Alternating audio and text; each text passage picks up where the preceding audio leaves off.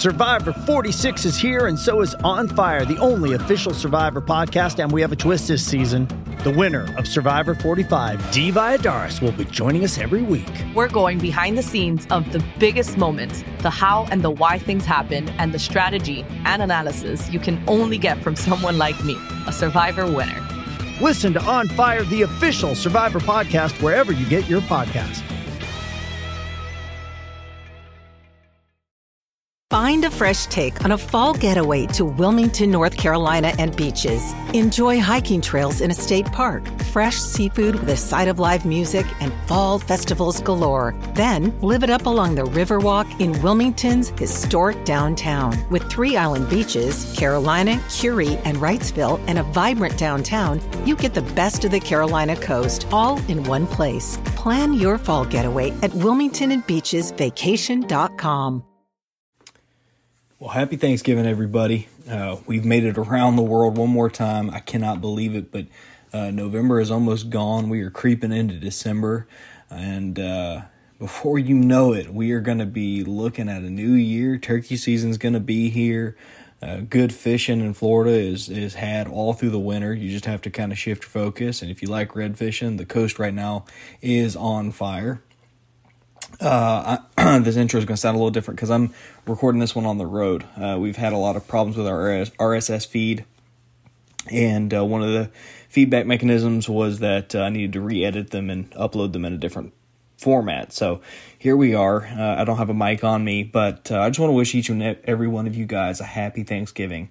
Um, one of the things we are most grateful for is the amount of people that for some reason continue to turn in week to week and listen to us. Uh, this is a fun podcast, and I hope you guys enjoy it. It's two hours long, and uh, I shot for a longer podcast because everybody's traveling this week, and uh, I kind of hoped that uh, you guys would uh, enjoy having the longer format. We are going to go all over the world with a Florida cracker, a good old Florida boy, and uh, who has an amazing story, and uh, I know you guys are going to enjoy it. And we got a bunch of other stuff coming. I got a deer report that's editing and, and going to be uploaded shortly, and uh, hopefully the powers that be can get our R S S feed a little more reliable. We can get some more content out to you guys. Uh, but uh, we got another video dropping uh, tonight or tomorrow on the YouTube channel as well, so you can go over there and check that out. Uh, if you'd like to, sign up for Patreon, patreon.com forward slash Chasing Tails Outdoors. The money from that goes directly towards the expansion of the show, new camera gear, new states, new new stuff, um, and uh, we appreciate each and every one of you guys. And so check the website. There's something really cool coming down the pipe I think you guys are really going to like, so uh, I'm not going to spill the beans there. Uh, but we're going to have a really awesome Black Friday sale that you're going to want to jump on. So be watching the website, enjoy this episode, and we will see you on the other side. Ladies and gentlemen, this is one of those episodes where you look forward to recording it for months on end. I've had the, the privilege of speaking with this fella for years now. Um, two thousand sixteen or seventeen was the first time that I talked to this fella, and he remembered where I worked.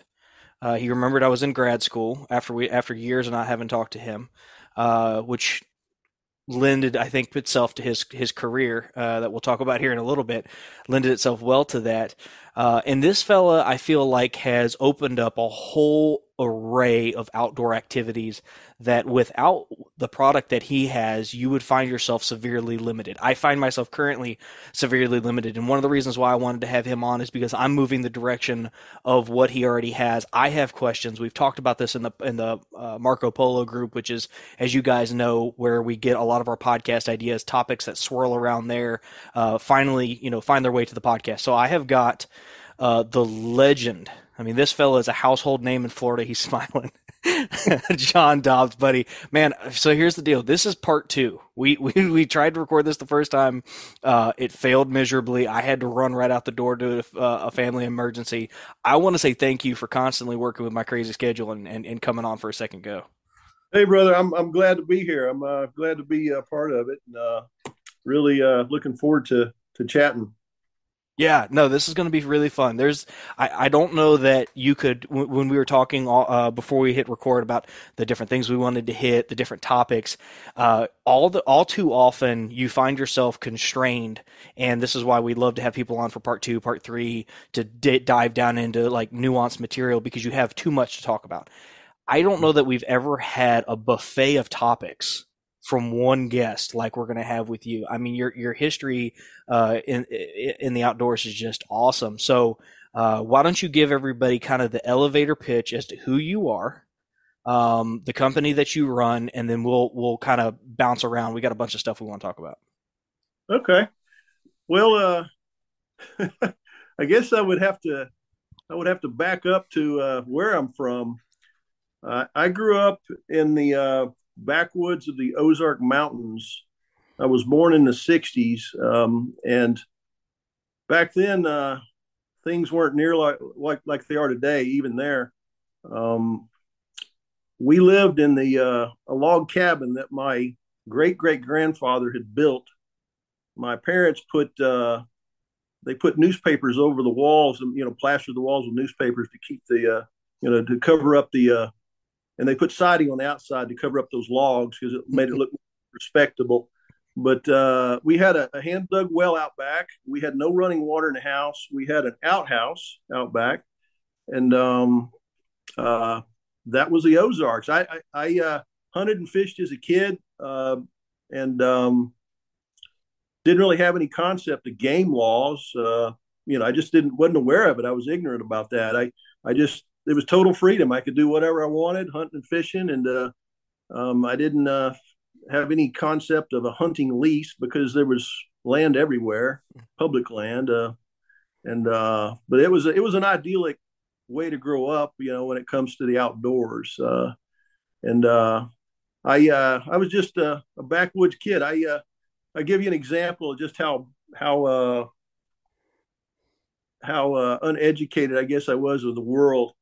I remember uh, a bunch of other kids saying they were going to the Cal Smith show, uh, and uh, I begged my mom I wanted to go, and uh, so she she uh, gave me the money to go to this show. And when I got there, it was a country and western singer, and, and his name was Cal Smith. Uh, I honestly thought, Walt, that I was going to see a blacksmith put horseshoes on a cow. C O W, Cal Smith. But uh, um, anyway, he sang that one-hit wonder. I think it was nineteen seventy-four, Hello Country Bumpkin. I didn't know he was singing to me. Well, I can I can tell from your backdrop, uh, you your your housing conditions have changed.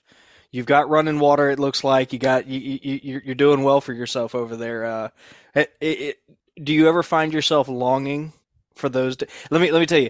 I grew up no public land, but I had free reign of all the land around me. It was all private, uh, privately owned.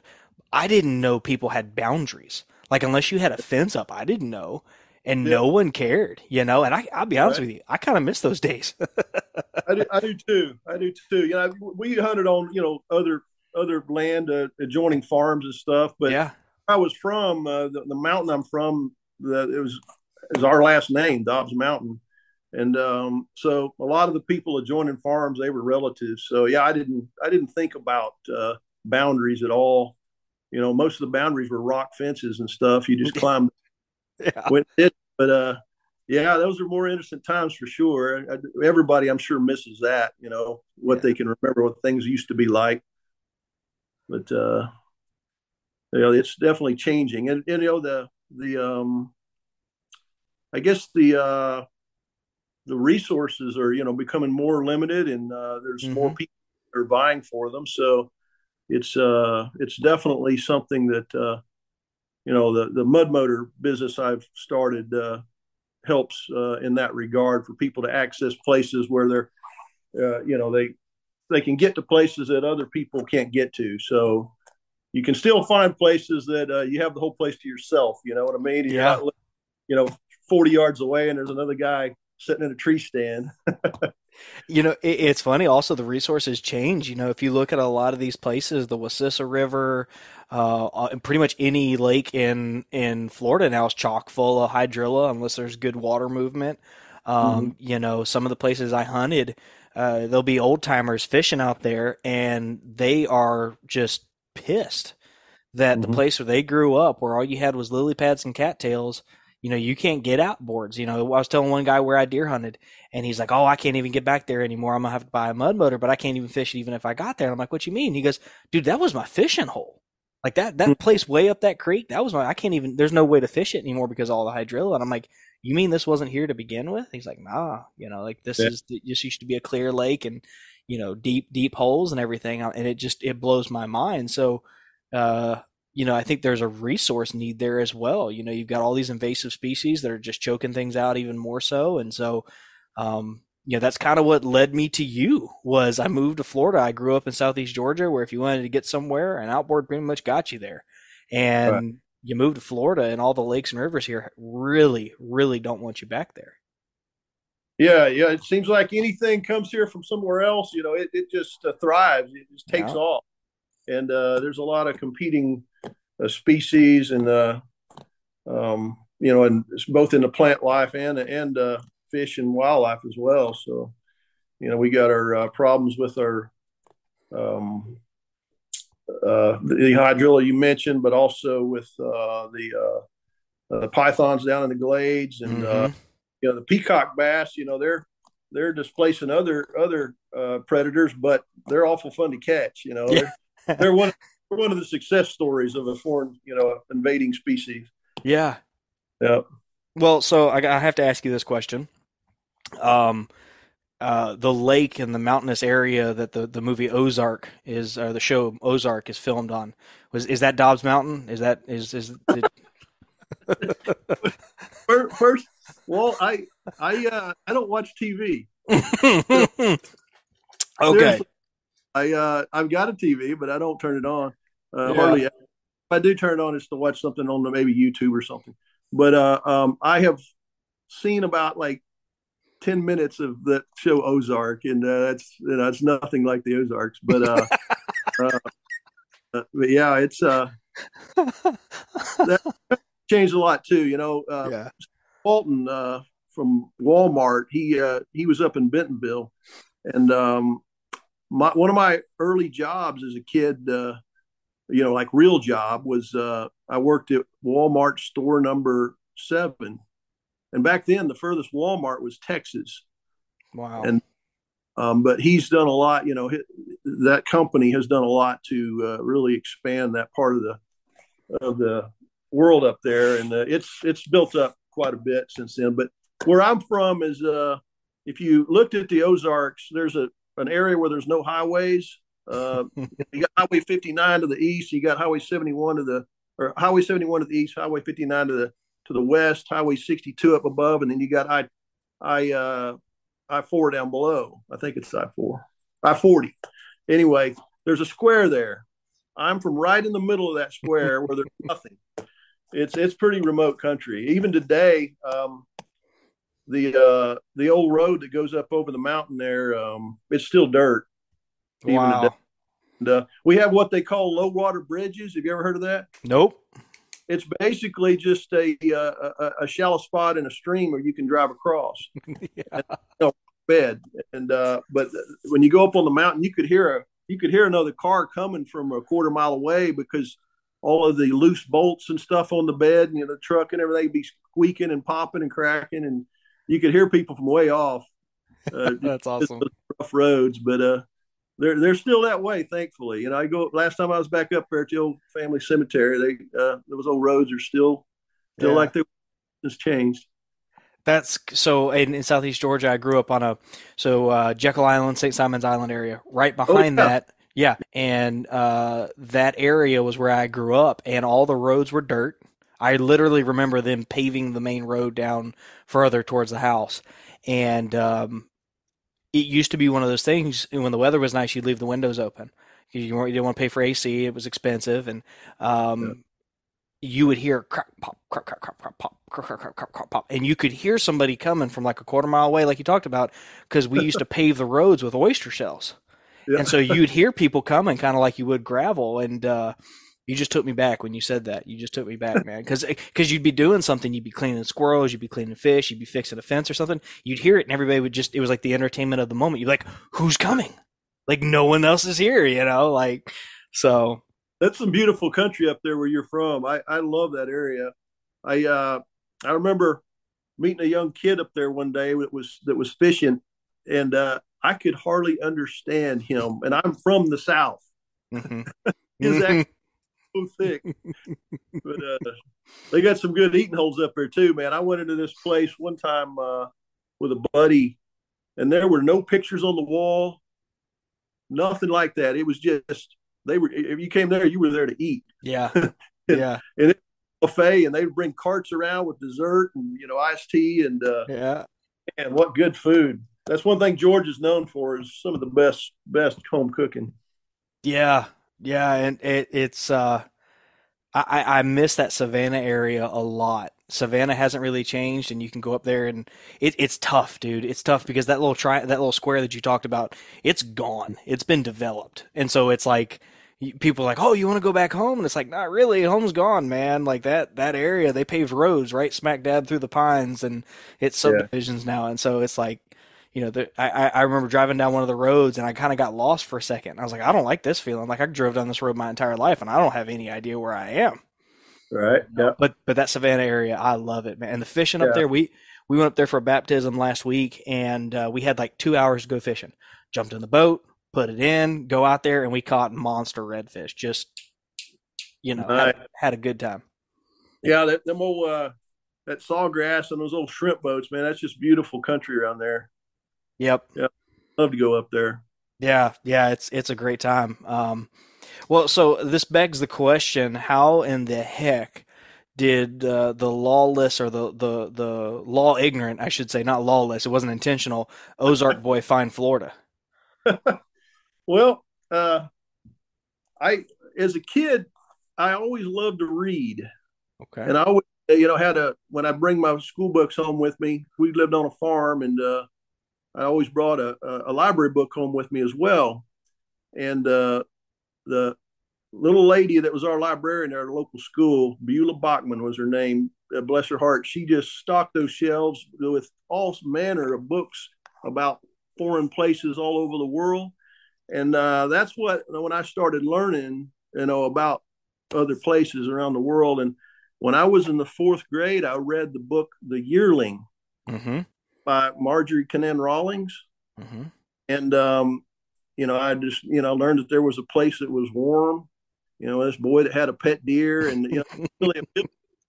And, uh, when I was, I think I was seventeen, I was laying underneath a fifty-three Studebaker, putting a clutch in it in the cold. I had coveralls on. It was frozen, you know, you ever been out working and your fingers, it's so cold that your fingers lose dexterity yep. and they hurt.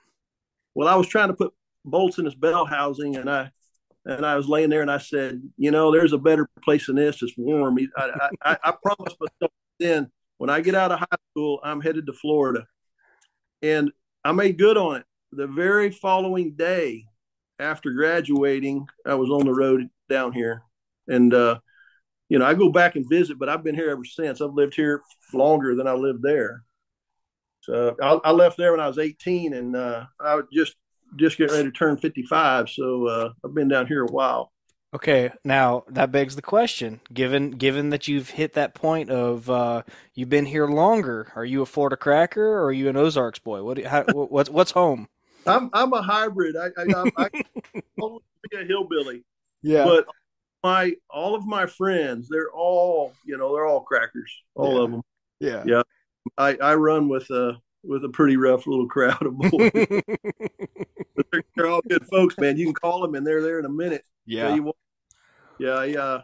I remember coming back from I, I was up at Cedar Key here a while back, and I uh, got me a load of oysters, and I was coming back, and uh, I threw a belt on my old G M C pickup, and uh, I was sitting on the side of the road, and it, uh, and I, I actually posted up a picture. I said, "Note to self: when you when if you break down on the side of the highway, make sure you have a, a uh, you know a bushel of Cedar Key oysters with you."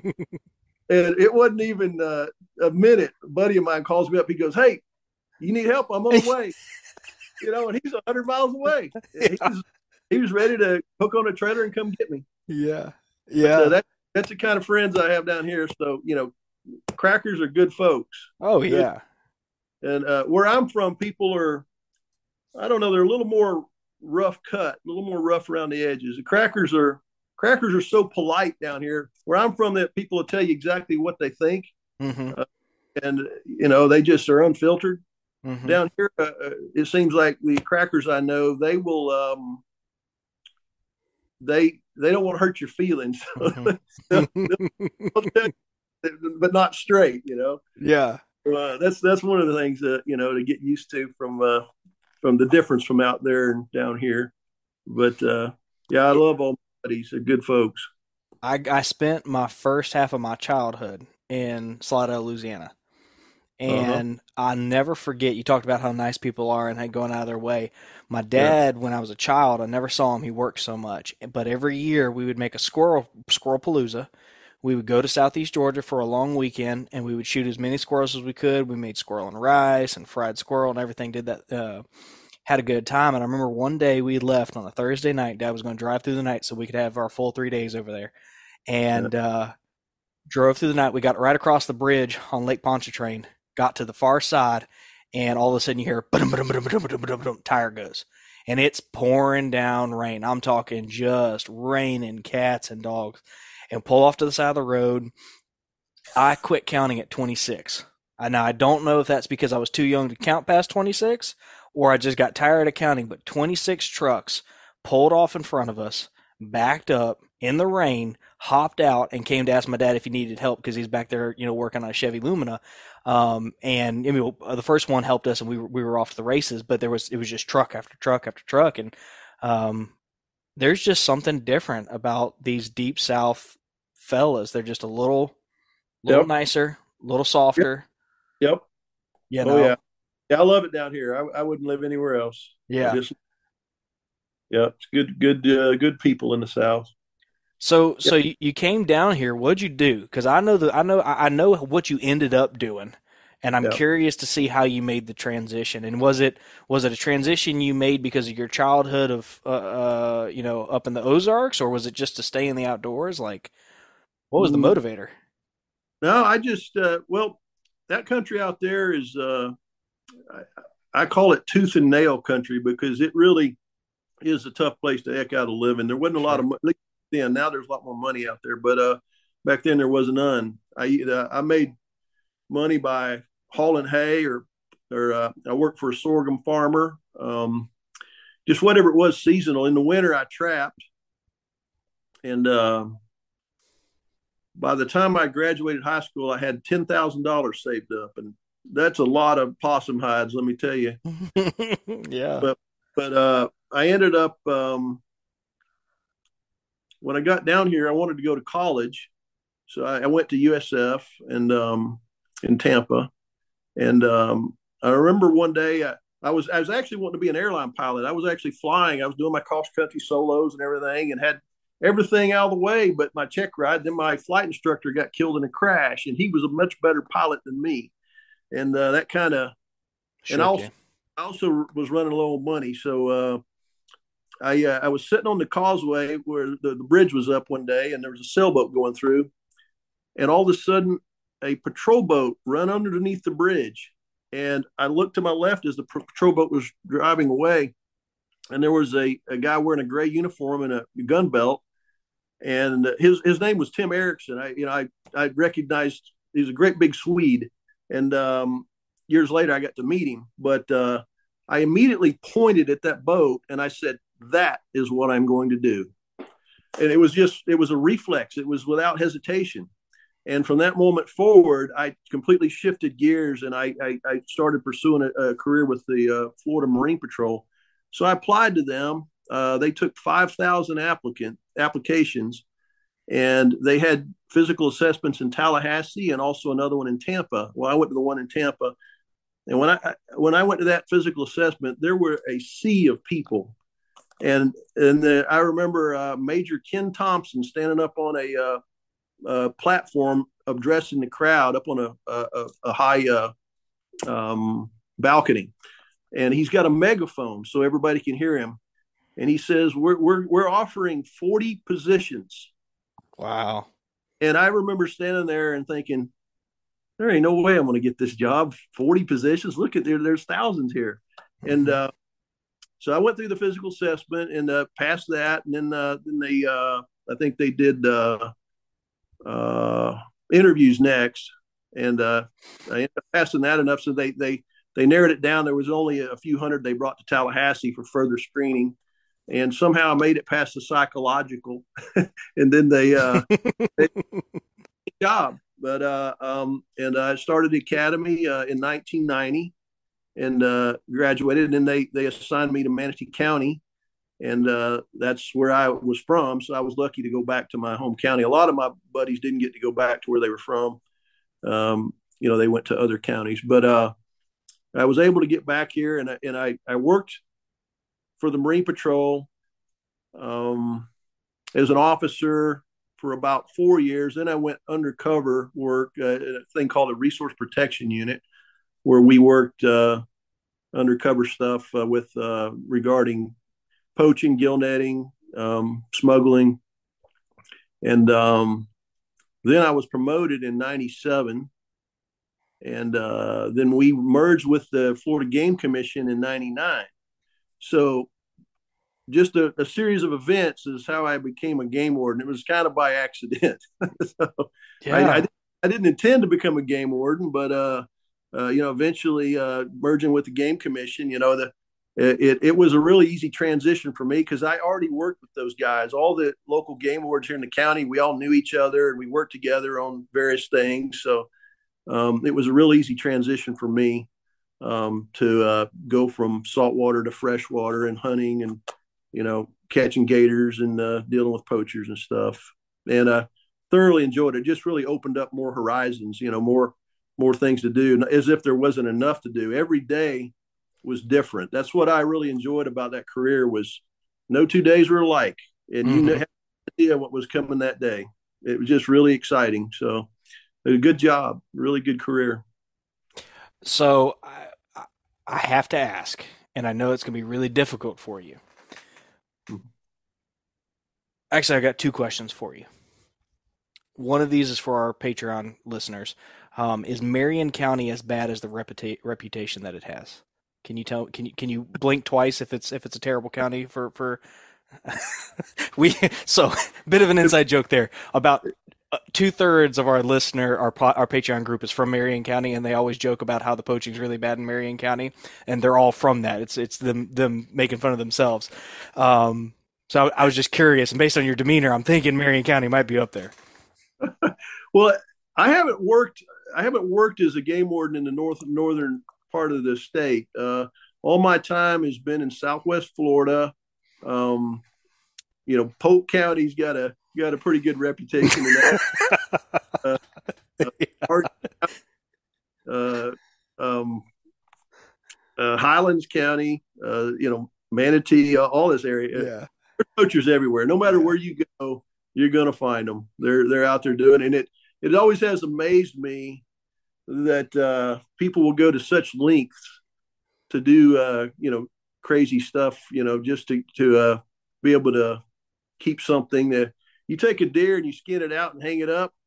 I, I knew a guy, Eugene, used to have a store out east of town here, and he was a butcher, and he had people bring deer to him. Well, he also butchered goats for the local Mexicans, and uh, you would uh, you couldn't tell the difference between them hanging up when they're skinned. Mm. You had to really look hard. Yeah, but uh, uh, yeah, I've I've seen people uh, try to uh, keep trout under their hat. I, I had a fellow one time, I was watching him. He was out wade fishing, and uh, he he came back in, and I uh, asked him if he caught anything, and his, his hat started flopping. What the hell? He had, he had a trout underneath his hat.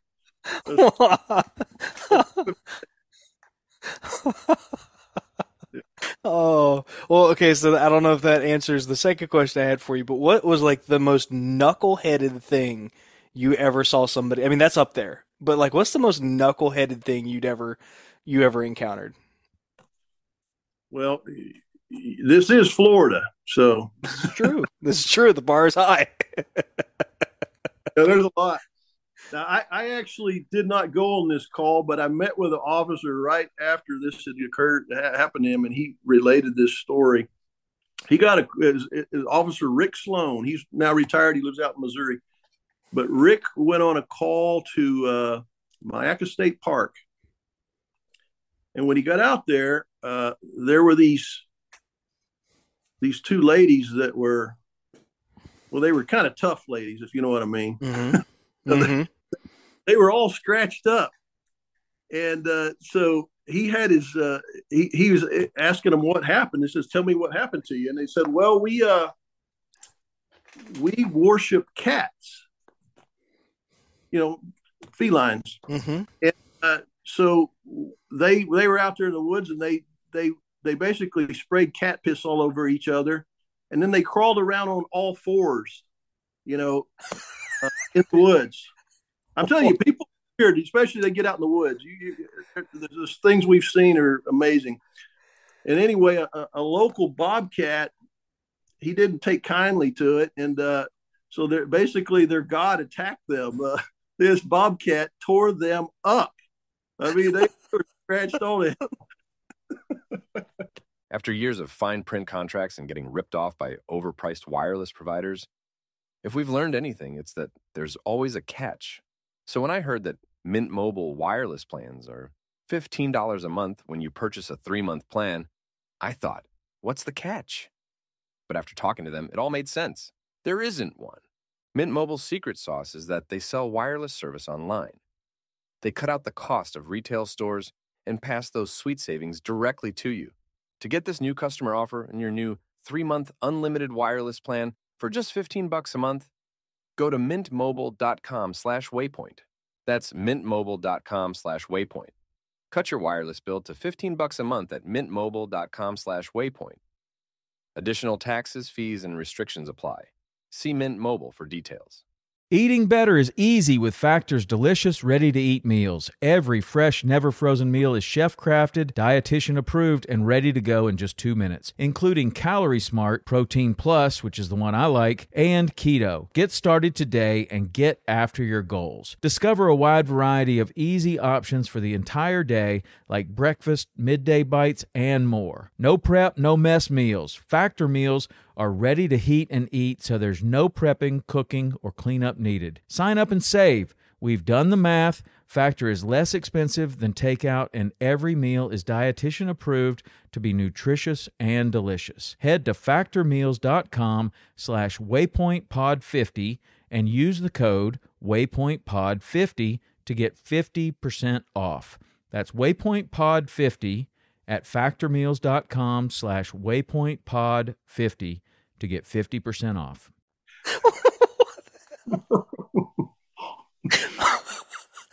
I, uh, oh, that's, you know, I feel like if you ever want to give a, a game warden a hard time, if he's ever grumpy or something, give him a pass, because that's the kind of stuff he's having to deal with, evidently. That's, oh, man. We had a, we had another uh, night, uh, um, uh, Jeff Babauta, uh, he's he's also retired, and then we've got a guy he's now he's now a lieutenant colonel up in Tallahassee, Brian Smith. They set up a a, uh, a road hunting detail one night with the robo deer, and they had it you know down at the end of a road where it teed into another road, and they were out in the palmettos. They had this thing set up, and you know it takes a lot of work to get one of those organized and set it up, and you know uh, get ready for it and waiting, and you're waiting for you know. the right truck to come along. You you know the truck. Wah, wah, wah, wah. You got big old bogger tires on it and everything. You know, oh, here's a good one. Here he's coming. Yeah, yeah. But these, this truck drives up, and these it, it's uh, it's just a little old, like a little small pickup, and he they drove out in the palmettos near where they were at, and these two guys get out, and they strip down and start chasing each other around naked. It's oh my God. Both of these guys are known. They knew who they were, and, uh, and it's, these are the kind of guys that wouldn't want other people to know that they're doing this. Yeah, and uh, which is indicative of the fact they're doing this in the dark in the in the, yeah. in, the in the forest, you know. I was like, I don't know anybody's out there. Finally, Jeff looks over at Brian. He says, have you had enough of this? He's like, yeah. So, well, he took his pistol, I don't remember which one, and shot in the air. These, these two dudes left. They jumped in their truck, even without their clothes, and they just, they were out of there. But it, it, it was messing up their detail, you know? It's like, we want to catch a fire hunter, not a couple of Fruit Loops. Yeah. Yeah.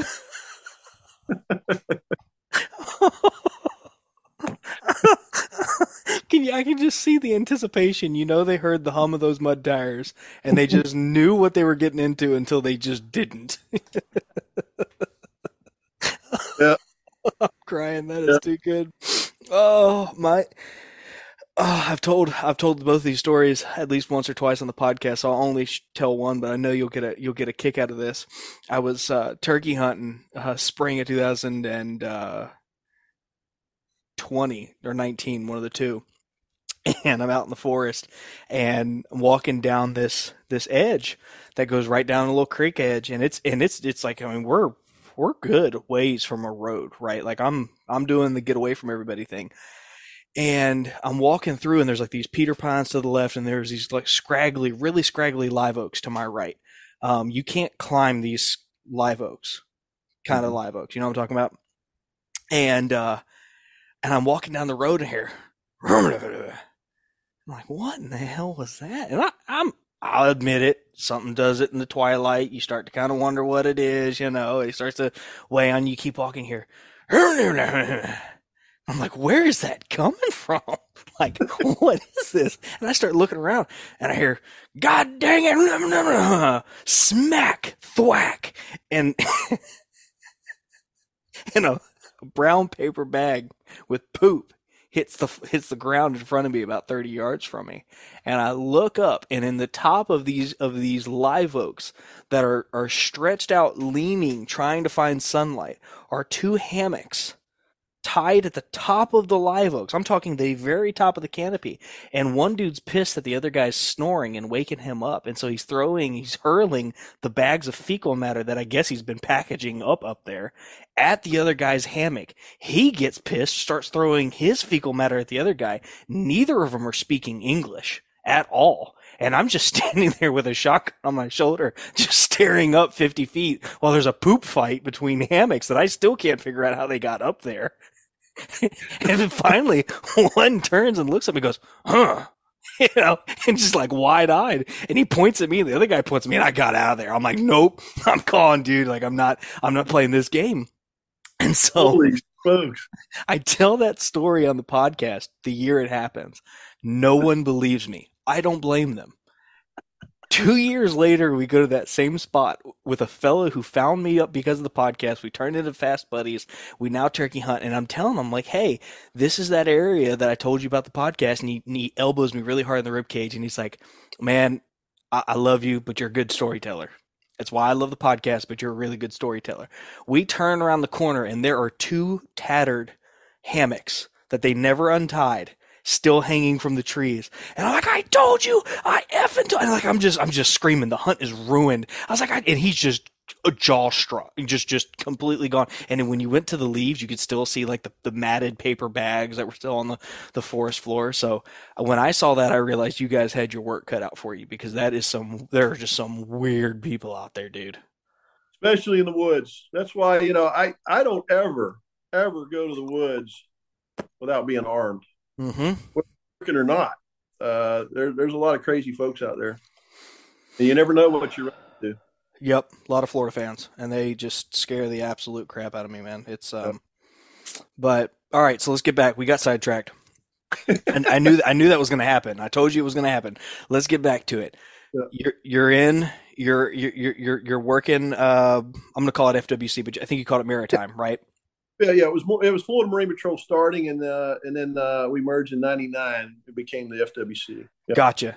So you're doing this, and you're sitting there one day eating your breakfast, and the idea of a mud motor just popped into your mind.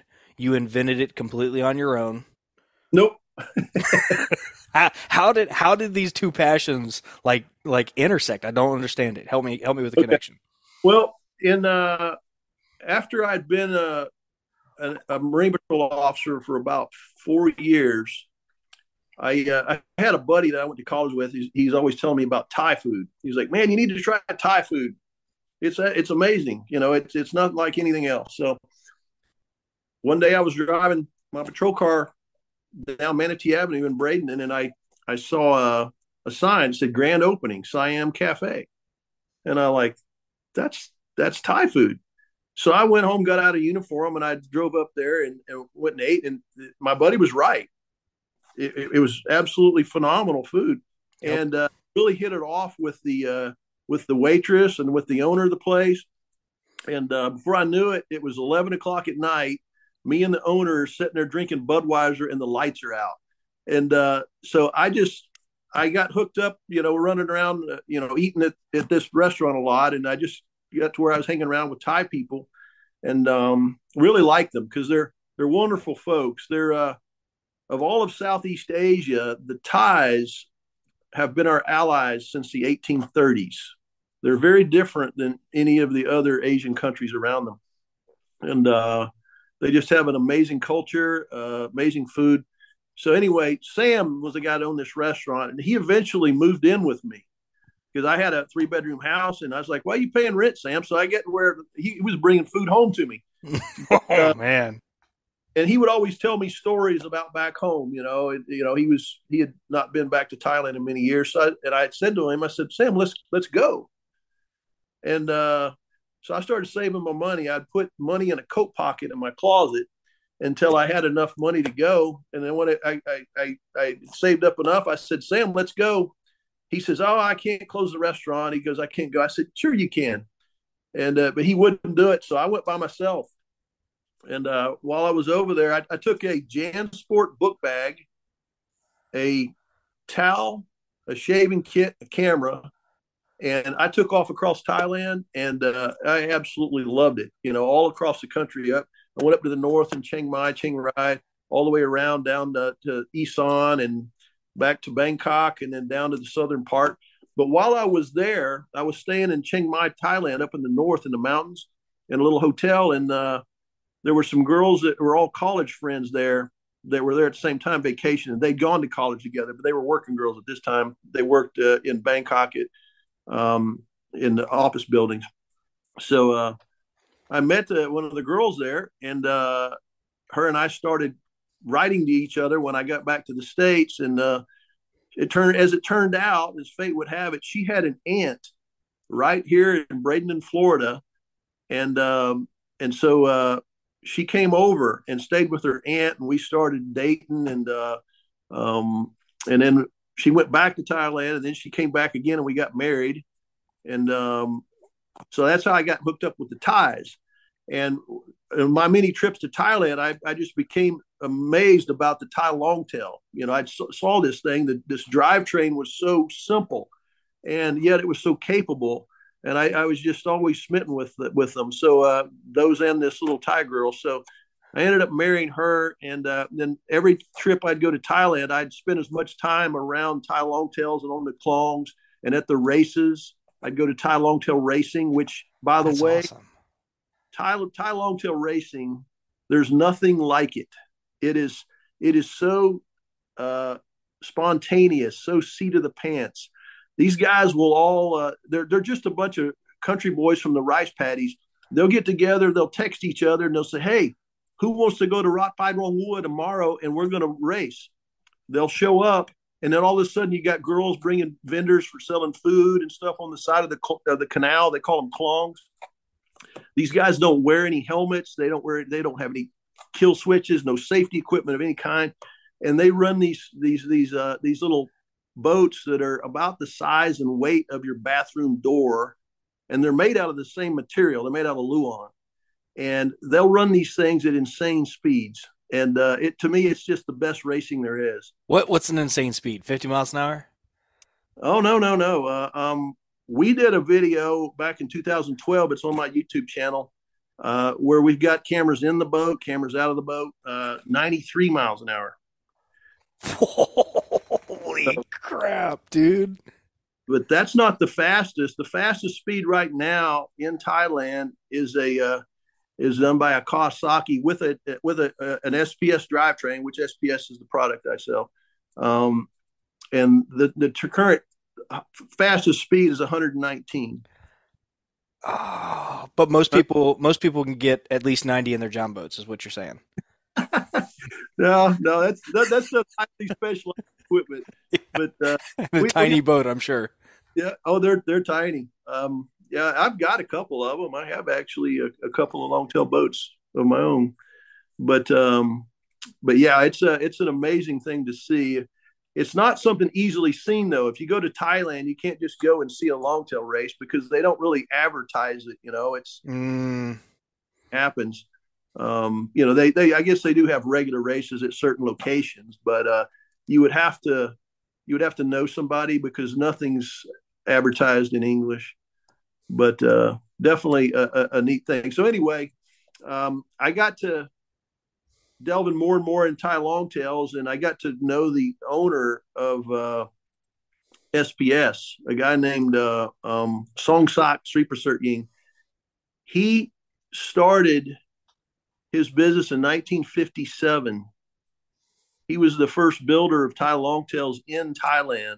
Wow. Um, and matter of fact, the word longtail actually derives from Thailand. Um, it, they they call it Ru Hong Yao. Uh, and Rua is boat, Hong Yao is uh, is tail long, boat tail long. So uh, the very word long tail originated in Thailand, not here. Um, oh, cool. Yeah. Um, um, the first long tail here in the States was uh, Warren Coco out in Louisiana. And he based what he, he said at one time on his website, he used to say that he based his design on long tail seen in Southeast Asia. Um, I, I guess he might have been a vet. I don't know if he was a Vietnam vet or not, but that's what he used to say on his website. I don't know if it still says that, but uh, um, what he saw was what what we sell, pretty much unchanged. Not not many changes at all. Um, the neat thing about the Thai longtail, it's so simple, and yet it's so refined. There's been so many times over the years that I've tried to make changes to them. Mm-hmm. An egg on my face, you know. I'll be out at the test lake and I'll, I'll weld up something and go out there and try it. And I'm talking changing something, you know, an eighth of an inch or a pivot point, you know, just a, a little bit.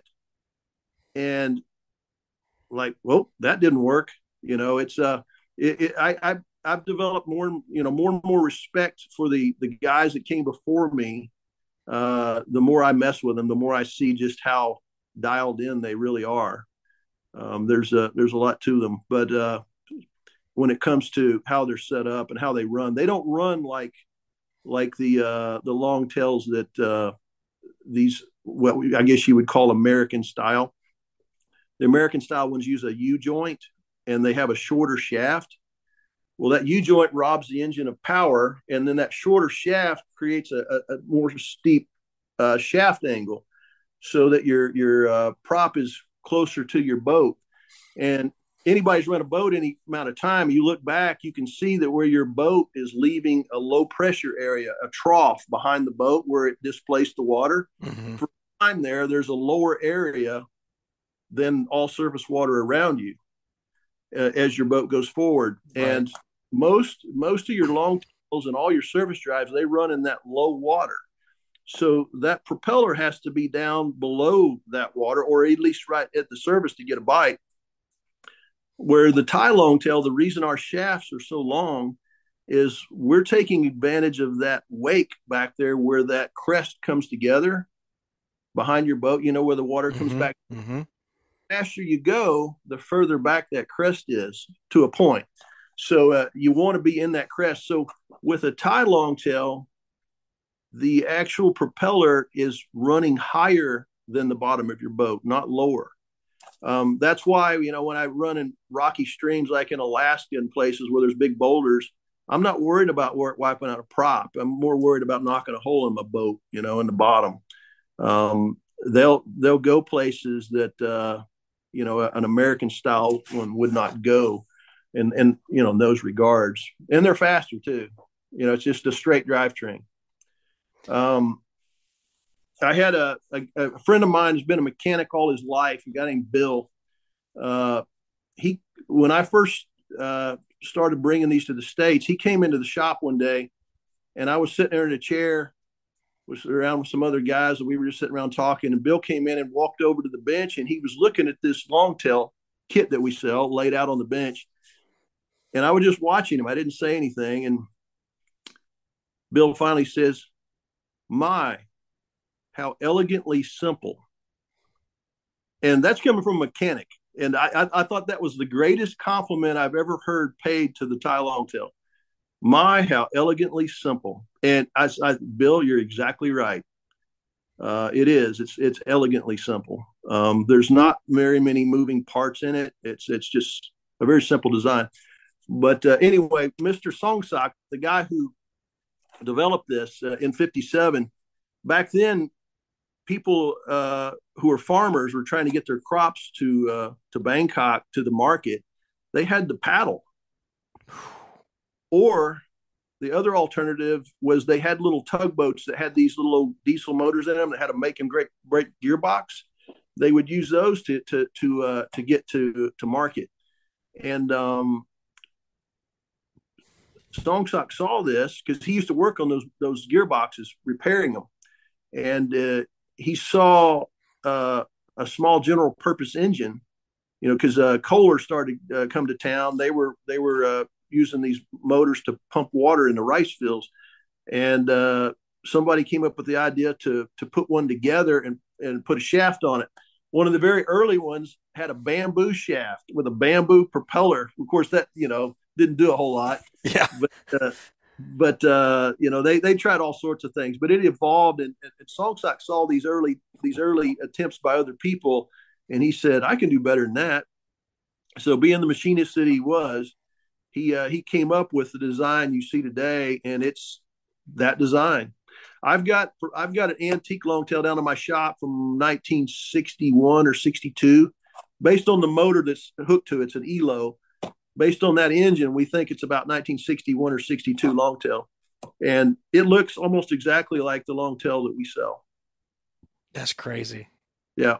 That. Yes. So you're talking about a design that hasn't changed in what, eighty years? No, sixty and it, years, fifty years, yes. It doesn't really need to. Yeah, um, it works, and it works well. So, so let's kind of so we're going to come back to the Alaskan thing because I think that's like the epitome of a testimony. Testimony, and I think it's also just a badass story. Um, I I was floored when I saw you making posts about it up there because it just it's something that I associate with Florida, not that area. Um, yeah. So you, you talked about how some of these American designs are different and mm-hmm. you, you had the, the simpleness of this system. I remember when I found your YouTube channel back when we first, you know, got in contact and I was pestering you with a bunch of questions. I remember watching uh, a young girl putting this thing together on the YouTube yep. channel. And to me, I was immediately skeptical. Because I was like, there's there's no way, right? Like that just seems like the ultimate gimmick, right? You you train this little girl to do it, countless hours of preparation. Then you watch the video and it's stupid simple. Yeah, yeah. And, and so I'm curious, how, like how efficient is this as a tool? We talked about these these small boats and how fast they can get. How efficient is this in in weeded, choked out areas with a John boat? Like, is this a a heavy workhorse? Is this a niche item? Kind of give me some feedback there. Well. When I when I first started bringing the longtail to the States, we had our we had our issues with weeds and vegetation because we did not have a uh, our skeg was more uh, well, it was more like a racing skeg than a uh, a weedless skeg. So I I had to come up with a skeg that was more weedless for it. And the very first ones we we sold, we didn't have weedless props either. So mm. so that but uh, I came up with uh, a really good weedless prop that we worked on and did it, a lot of work into that thing. And it's an excellent little prop. Um, and uh, that, that took care of that problem. And uh, then we, I came up with also a weed cutter that you can attach to our skeg and it will, as, uh, as vegetation does try to get wrapped around the prop, because a weedless prop, what it is, it's, it's got negative rake to it. Um, it helps for the to to to slough the weeds off, but it's what's it's, what's negative rake? Help me out with that. I've never heard that before. Well, it it will when a when a prop is designed the, the way they the, the the the shape. It's kind of hard to explain, but the way the shape of the prop is the the uh the, the way the the blade curves around, the weed can slide off of it ah, easier. Okay. Rather than, uh, than something with uh with uh um positive rake. So the um the the prop is called weed weedless. It's not weed free. so so you still can get some weeds a little bit. It, yeah. all, But there's a trick. Uh, uh, there's a couple things you can do. We put this little uh, this little bar piece of bar metal on our skeg that sticks out right just shy of the prop blade. And when it does try to get a piece of vegetation around it, it comes around and that bar actually cuts it. Yeah, you've seen you've seen cutters on weed eaters too, like this. That probably yep. or, or um, trolling motors. Yep. Matter of fact, I think a trolling motor is where I got the idea. So, anyway. Uh, We came up with that, which also helps. Uh, and um, there's another thing you can do when you're out running them. Mm-hmm. When you're on a plane running a, a long tail, you can take your hand and just dip down real quick and just clear the prop out of the water for a split second. As you're running, you don't even come off plane. It's so quick. Uh, when you're running through really thick vegetation, you do that every now and then and just dip the prop real quick and uh, it'll sling anything off. So That's that's some of the things that we've employed to uh, be able to push these things through real thick vegetation, you know, where, where you're throwing the stuff off. Because some vegetation is fibrous. Yes. And that stuff's what that's the stuff mm-hmm. that gets the uh, the stuff that's like cellulose that just flies apart, you know, like uh, hydrilla. That's no problem. It just cuts it up, or water lettuce, all that. But you start getting into some of that grass, and uh, some of that can be. Uh, It can be a nightmare, but uh, by employing all those things, you can uh, you can get through it a lot easier and uh, with a lot less problems. Does having that prop higher than the bottom of the boat also kind of help with that, because you're not you're not pushing the prop further down into the water column, thus grabbing more? I, I think it does, you know, because yeah. it's out the rest of the wake, so uh, you're you're getting more water than uh, than stuff off the bottom. Uh, you're not dredging stuff up, so. Yeah, I think it does. I'm but, sure. Uh, I'm sure that that negative rake has a bit of a performance trade-off as well. Actually, the the, the little the little prop that we have, our, our little six and a half uh, inch prop, and then we've got an eight eight and three quarter version of it. Those actually, our six and a half especially, does one mile an hour faster than my little standard prop. Uh, I was really pleased with how that little prop turned out. You know, I, I just, I made a lot of versions of it until I got out there and I had one that was like, whoa, we have a winner, you know? Yeah. But yeah. Is this something that in the design process you were working real closely with the Thais to, to bring something over here? Because it doesn't sound like they deal with a lot of weeds from what you're no, talking about. The Thais use, Thais use a longtail very differently than we do. We use a longtail for recreation and for, yeah. uh, uh, on our days off. The Thais use it for transportation. I've got friends in Thailand who live in stilt houses out in the country or on a klong, and that's the only way to their house. That is wow. their that is their Ford. Um, and uh, if you say to them, "Hey, let's go over out there and in them weeds," they would be like, "Why?" so, so their use over there are much different than here. Yeah. When you did you ever try and explain that to them and, and just see a look of confusion?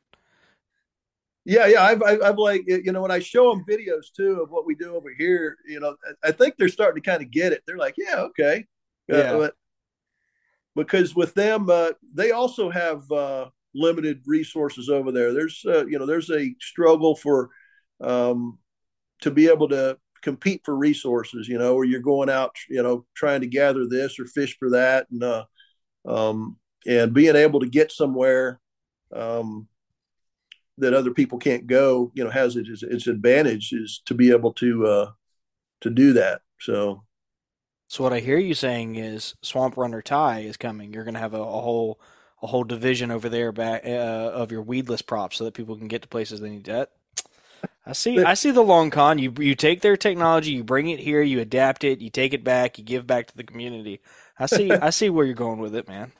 Yeah, that's, uh, there there are some things being used in Thailand that I have developed. Uh, I uh, I developed a bushing system, and that that's probably the the best thing that I've ever contributed to a Thai longtail. And I had a lot of failures uh, trying to come up with it, but um, the uh, the Thai longtail itself uses a a wooden bushing internally inside the shell.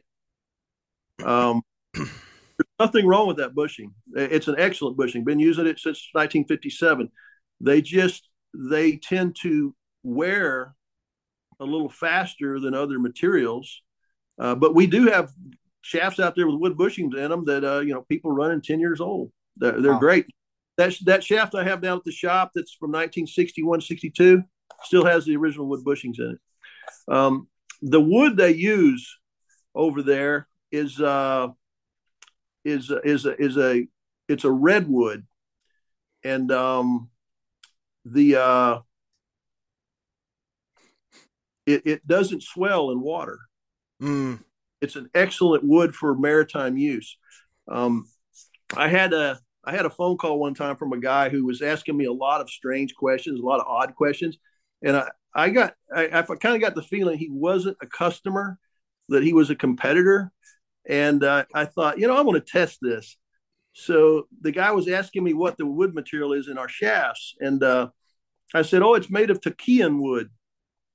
And so he said, okay, how do you spell that? And I told him, and uh, I'll be darned if it wasn't, you know, just a short while later, those words showed up on his website.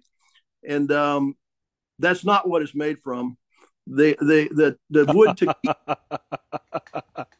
In Thailand, the wood Takian is actually, the, the Thais are very superstitious people, and they they believe that the Takian trees, there's there's actually fairies that live in them. And you and you can go to the fairy to get lottery numbers or or whatever. They'll even hang clothing in the trees for the fairies. They'll put powder on the trees. It's, it's the darndest thing you ever saw, but the Thais would never, ever use a Takian tree for their shafts. Uh, the only thing those trees are used for are for... Um, dugout canoes for racing, ceremonial racing. Yeah. And they or they use them for their um uh uh funeral pyre for a, a funeral. And that's it. There's no other use for that tree. They dang sure wouldn't make a bushing out of it. No, no. So when I tell the Thais that, they just they laugh. They think that's the funniest story. But uh but yeah. how, but how do you anyway, how do you, how do you spell that wood? Ian, T A K I E N. Anyway. I'm, I'm going to have to cut that out of this podcast because my listener base will absolutely go searching to figure out who that was, and I don't, I don't want, I don't want them to do that. He's off there now. I don't, I don't okay. anymore. But anyway, anyway, uh, um, back to the bushing. I uh, this bushing I I uh, come up with. I it's it's it's made of polymer, um, and I won't say what's in it. Um, I went actually went to a patent attorney to, I was going to patent it. And the guy said, son, you don't want to patent this. And I said, why not? He goes, because you would have to reveal your formula, and all would, all your competitors would have to do is change it just a, a tiny percent. Mm-hmm. And they've beaten your patent. He said, just keep your mouth shut. So that's what I've done all these years. There's only myself and, uh, my wife knows, and, uh, no, no one that works for me knows what's in it. Um, The people who make it for me, they don't know what it's for, and they ship it to uh, some folks for me, and it gets moved to another. So it, it, there's a lot going on uh, there uh, to keep it from uh, the, the the people at our factory don't even know where it comes from. But uh, it is uh, it's an amazing bushing. Uh, we put it in a test tank out behind the shop, and we ran it for over a month. Does Monday at the office feel like a storm? Not with Microsoft Copilot. That feeling when Copilot gets everyone up to speed instantly? It's sunny again. When Copilot simplifies complex data so your teams can act, that sun's shining on a beach. And when Copilot uncovers hidden insights, you're on that beach, with your people, and you find buried treasure. That's Microsoft Copilot. Learn more at Microsoft dot com slash A I for all. With threats to our nation waiting around every corner, adaptability is more important than ever. When conditions change without notice, quick strategic thinking is crucial, and with obstacles consistently impending, determination is essential in overcoming them.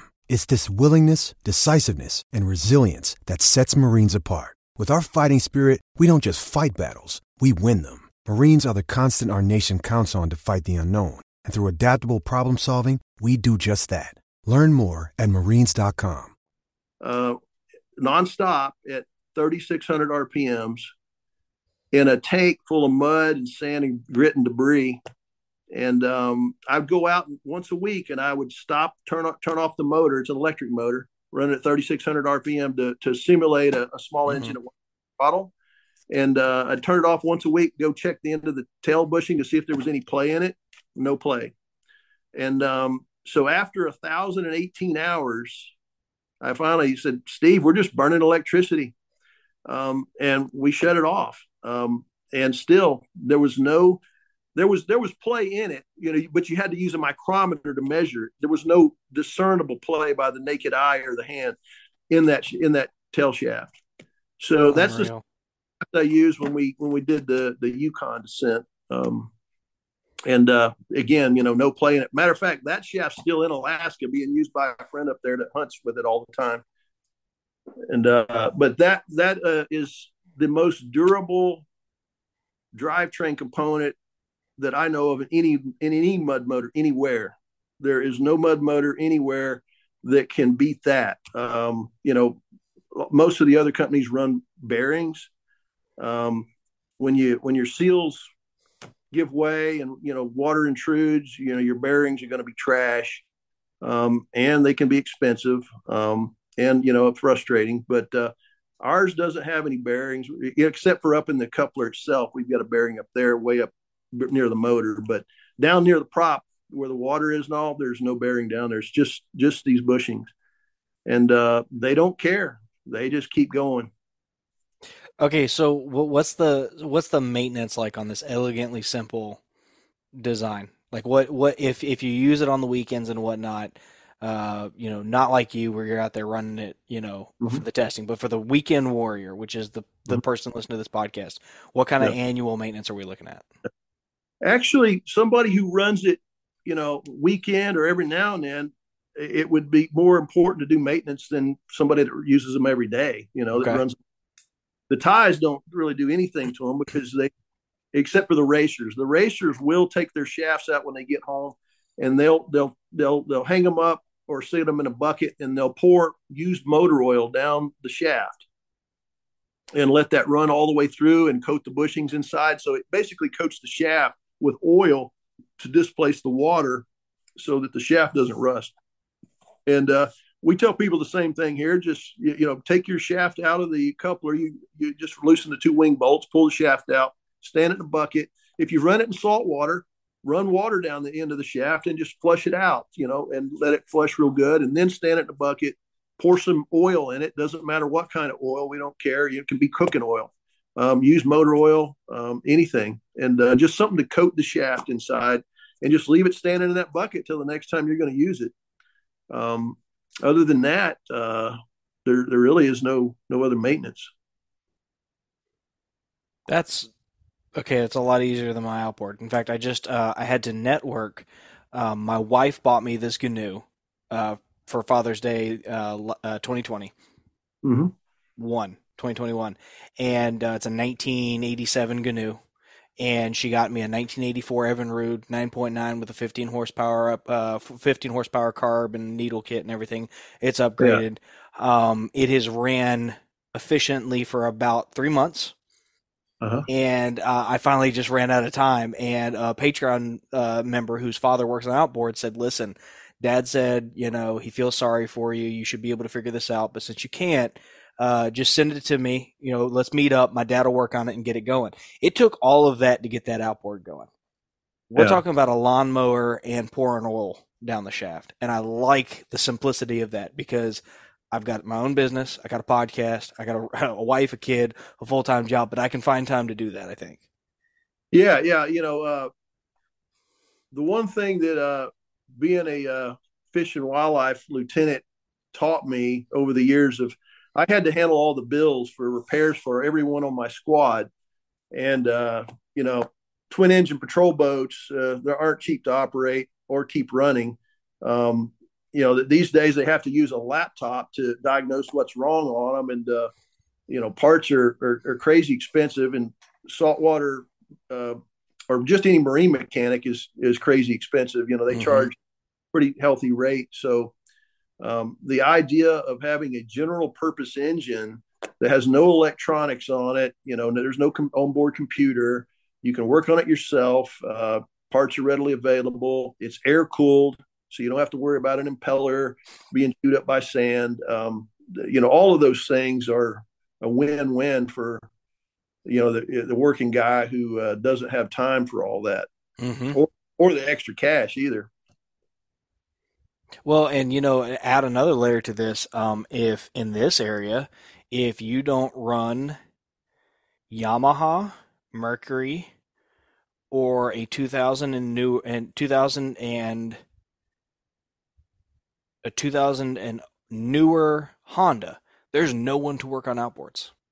There's yeah. no one here. There's no one who will work on it. So God forbid you're a working class fella who has been given a motor, who has maintained a motor over the years, and yeah. they're freaking expensive now. They are yeah. stupid expensive. My dad and I ordered in two thousand fifteen a Nissan fifteen horse Marine grade four-stroke, mm. thirteen hundred dollars.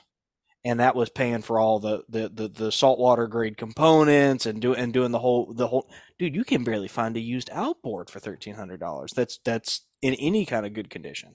Yeah, yeah, it's uh, it's crazy, absolutely crazy.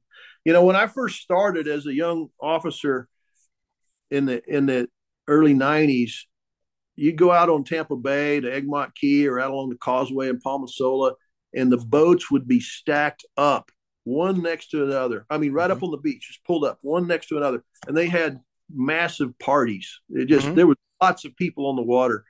And that all changed though, as, uh, as boating became more and more expensive, that started dwindling to where, you know, you go out there and you just see a handful, just, you know, a few boats on the weekend. It was, it was just crazy that the transition from when I started as a young officer to near where I retired, how, how boating had become so cost prohibitive that there was a lot, a lot less people, a lot less, a lot more, a lot fewer people that could afford it. I'll get it out.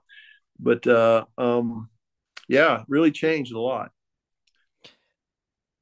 So let's, let's, let's talk about some of the things that, that pertain, like questions, the, the, the, the, uh, common thoughts that I've had, things that people have passed along to me. I know these are all questions that you probably hear on a routine basis, but um, I have often found if one person has a question, there are normally thousands who have the same question. Um, and then I want to wrap up, I think, with your Alaskan voyage, because I'm looking at these photos and it just, it hurts my heart. Um, it's, it's beautiful. It's, I just, I want to be there on mm. a boat and not, you, you know what I'm saying? Like it's, it's, it calls to you. Um, yeah. So one of the so so one of the uh, obvious limitations to this to this motor is you don't have reverse. How do you cope with that? Well, you uh, as you're it, it, being it's a simple design, you know, not having a, res, a reverse uh, just makes you one one less thing to break, you right. know, with clutches and all that. So when you're approaching uh, a dock or a boat ramp, you uh, you tilt your prop out of the water, where you're no longer have that thrust to propel you forward. So that causes the boat to slow down. So you just, uh, you'll, uh, you'll just ease up. You slow up when you're approaching another boat, you know, you're going to come alongside or, or a dock or the beach or whatever. You just slow down as you're, as you're get coming up to it. And, uh, the nice thing about a tie longtail or longtail in general is you can lift the prop out of the water and you can move it over, you know, twenty degrees and put it back in the water uh, to change the direction. Mm. And another thing you can do in that, in that regard is if you, if you're, let's suppose you're stuck, um, out there in, in some mud, you can reach over to this water with it or over to that water over on the other side of the boat with it, where you can't do that with a, with a, an outboard or service drive. So, uh, with a, with a, a long tail, the propeller has a lot more options when it comes to water around the boat to reach to. Um, it also is uh, is very uh, handy when you're climbing over logs. You know, if you you climbing over a log that's right on the surface of the water, you'll you'll you know the the long tail is back there behind the you know way behind the log, and mm-hmm. it's able to push the boat over that log. And then when you reach the log, you just tilt up and, you know, keep your prop above the log till you float, float, float free of the log, and then put your uh, prop back down in the water. Um, a surface drive, you can't do that. Um, you'll get actually get hung up on the log, most likely, with a surface drive. But um, um, so it does have its advantages like that. You know, the sure. uh, the being the uh, the surface drives, though, are easier to drive. There's no doubt about that. They, they you got a two-dimensional uh, driving. You side to side, just like an outboard. Whereas uh, a long tail, it's three-dimensional, where you're you're mm-hmm. uh, holding the tiller handle. But once you get on a plane with it with a long tail and it's dialed in, it'll it'll find its spot and it'll want to stay there. And you just don't really want to fight it. You just let it let it ride where it wants to ride. Okay, so you, you, you created a beautiful segue to my next question, which is uh, I've got several friends with mud motors. They all started with uh, a variation of a longtail. Um, mm-hmm. About half of them are still with longtails. Uh, the mm-hmm. other half uh, said they could never get it to not fight them and find that sweet spot. What are they – this is a very visual question, but what are they doing wrong? Well, it, there's there's so many variables. There's a, a section in the back of our owner's manual. It's a series of questions. And I want to say it's like about fifteen questions. It's it's things, you know, if it's doing this, do this, do this first, and then do this second, and then do this third. And you go through that series of uh, of uh, of troubleshooting questions, and you, you can uh, dial your motor in. Um, one of the questions would be, uh, not from that manual, but one of the questions I would ask is, what brand is it? What motor is it? Because there are there are others out there that um, you can fight them, and you're going to continue fighting them because the balance is not right on them. They're just not built built right. Uh, they're not set up right. But with ours, uh, there are things just in general with a long tail. If it does have the right geometry, um, you can uh, actually tweak it. You can uh, put a little bend in your skeg to uh, to port.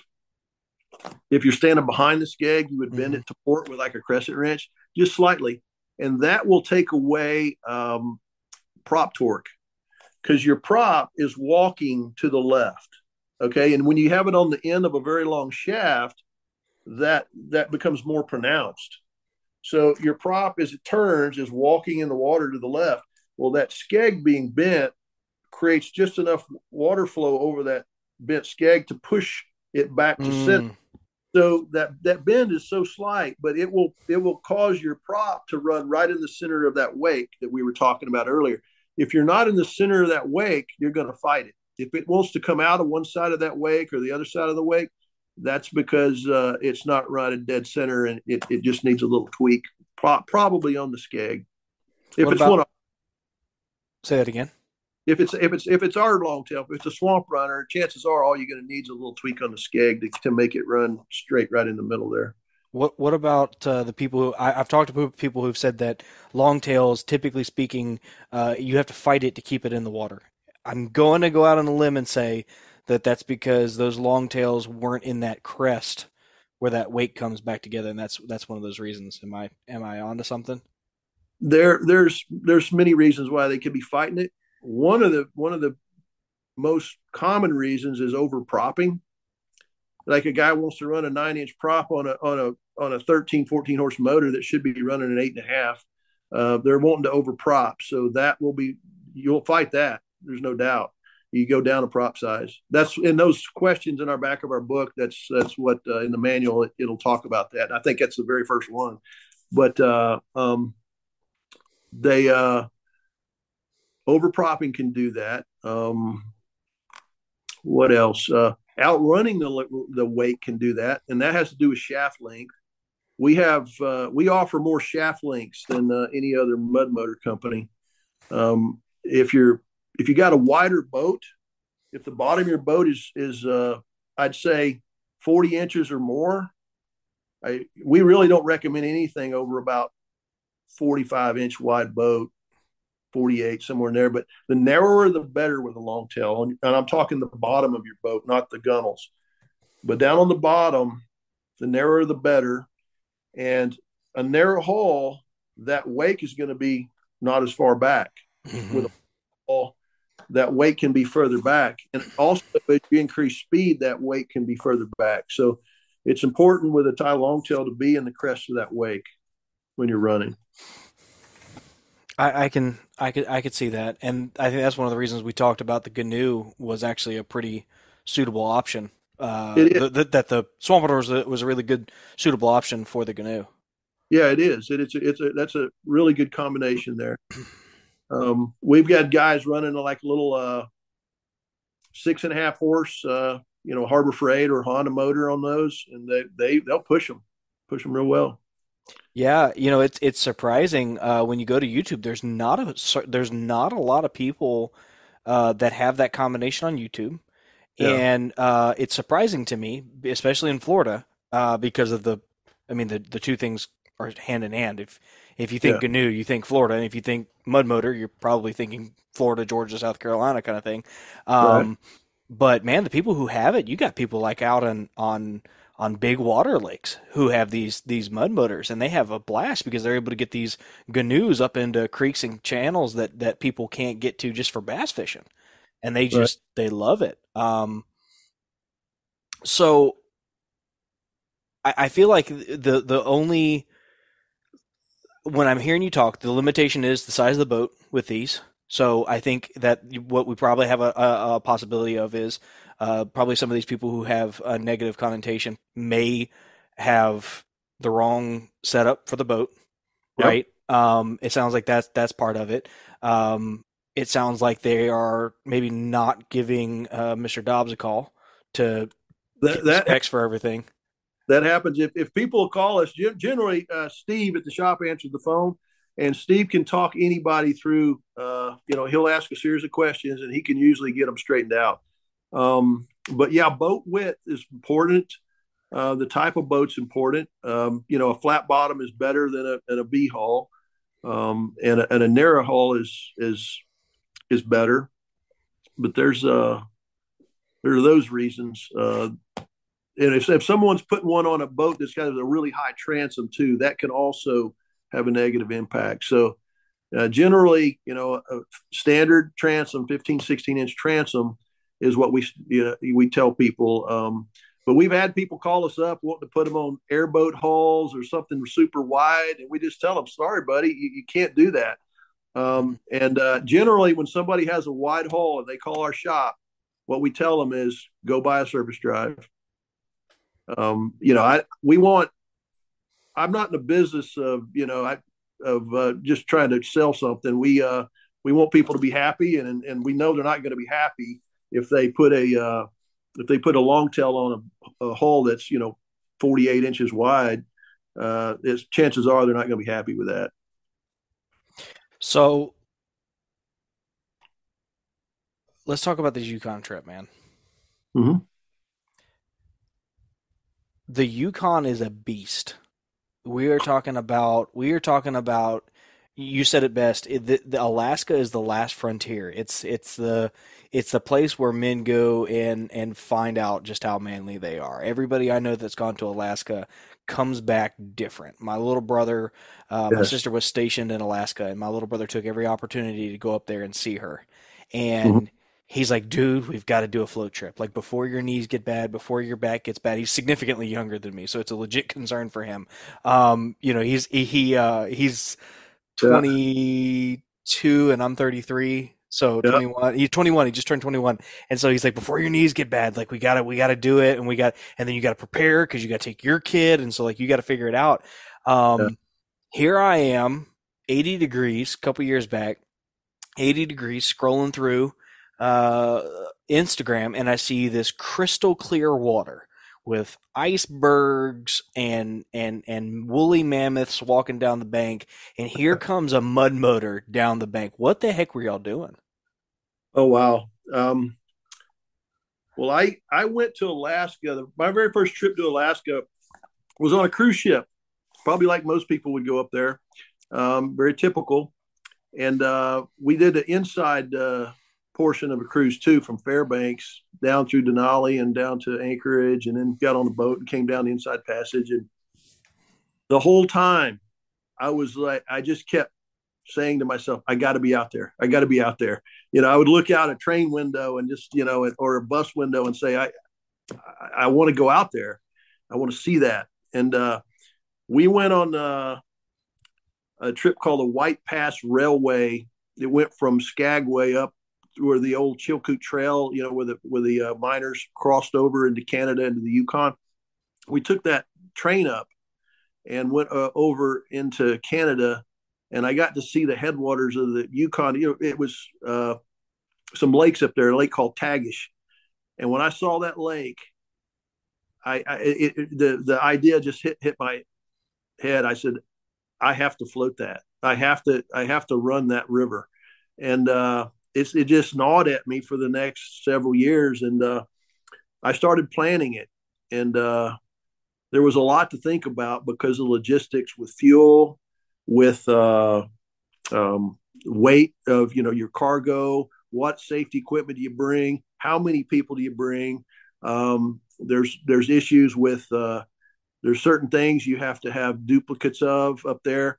Um, you don't you don't just go with one. Um, uh, so I had to figure out all of that, the weight, uh, fuel sources, where do you fuel, how much fuel are we going to carry, how much fuel uh, consumption, Uh, you know, all those things. So it's it, it after four years of this, it finally started coming together, and uh, a lot of testing on the lake with cargo in the boat. We go to our local lake here, run it.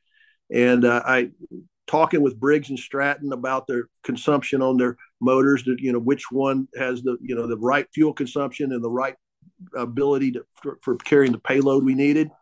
And then there was the boat. The boat was a really big deal. Um, And that came together uh, out of actually out of Southeast Asia.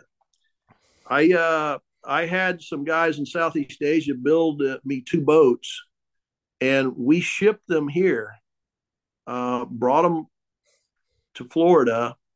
And the reason I wanted these boats is because they had a narrow bottom and very long. And if you if you read any of the uh, the old um, books on uh, the days of the Garwood racing hulls back in the, the nineteen thirties, where they were, these rich men raced these mahogany race boats.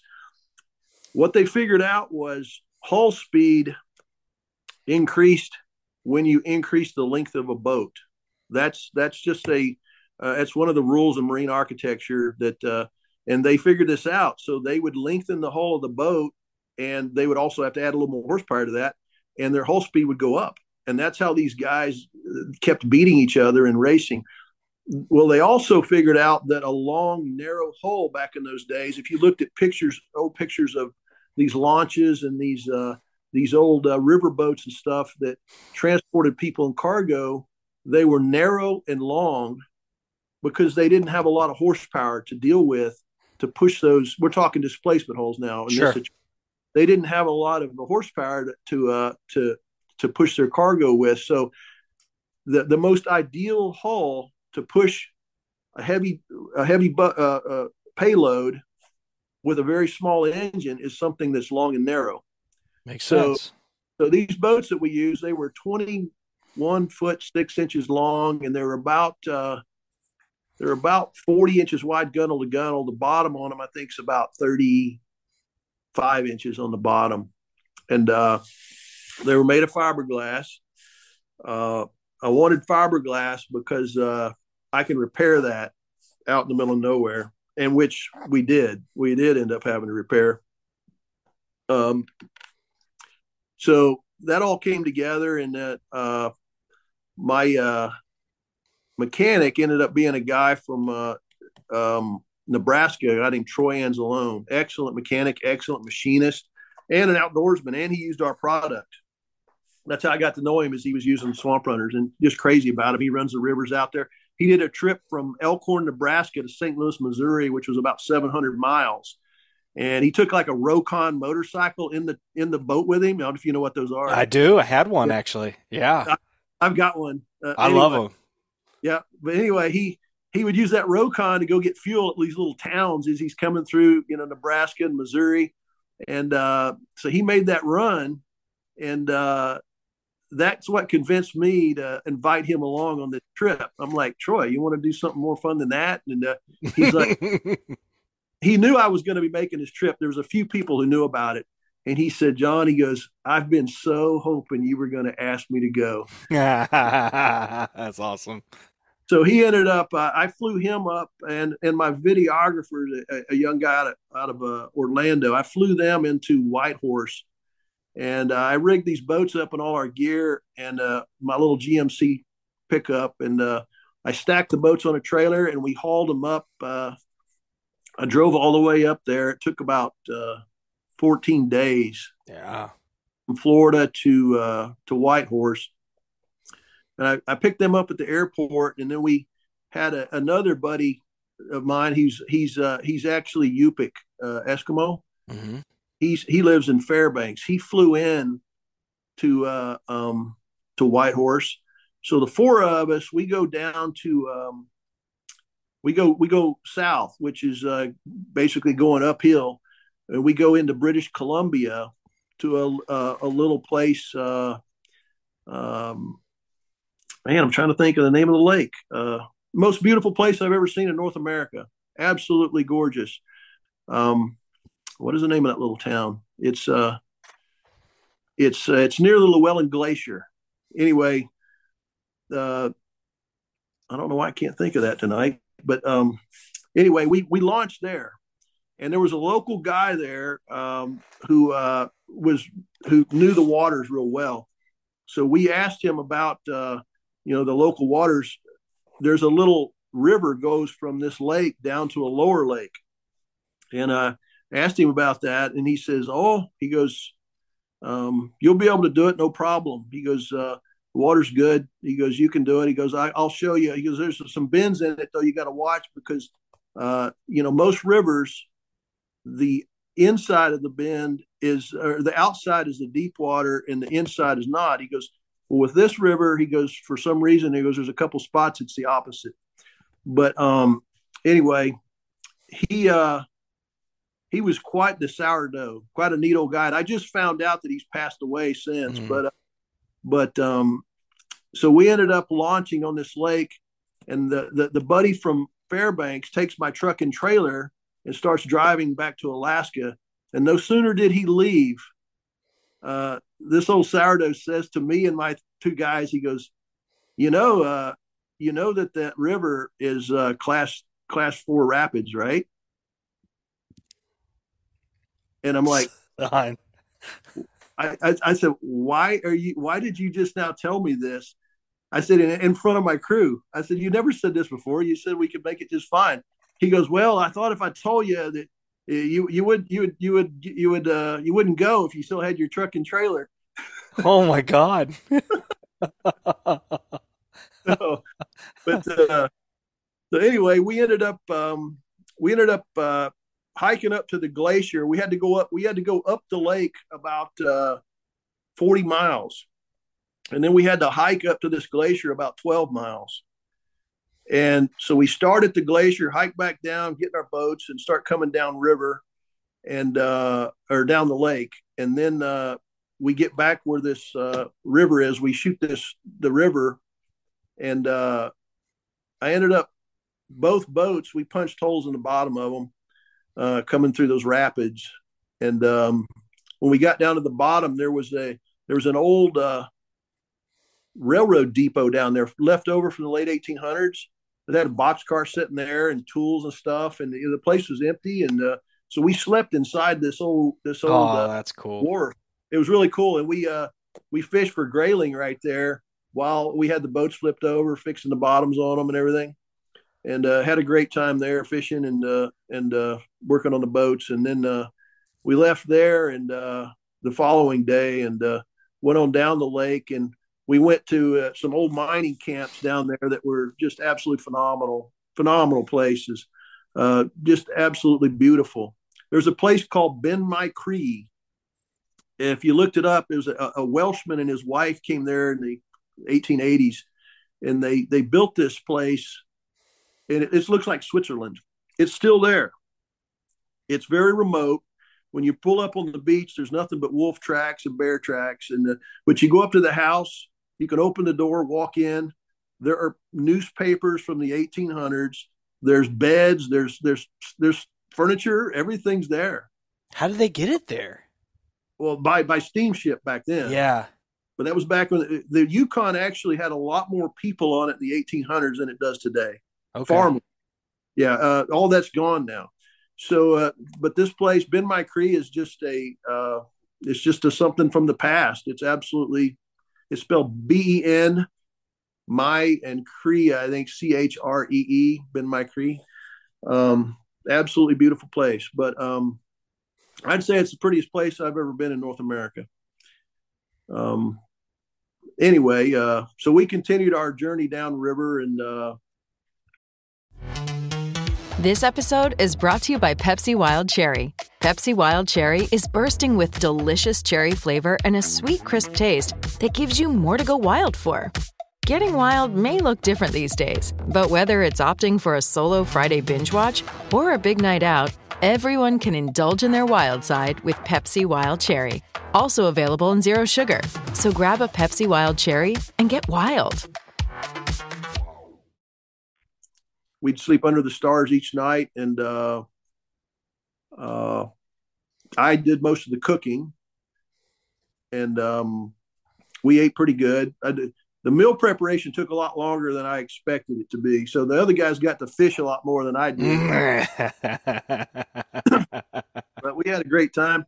One of the things we tried to do, do is to uh, we sent a drone up uh, in just about every town or village that was on that river.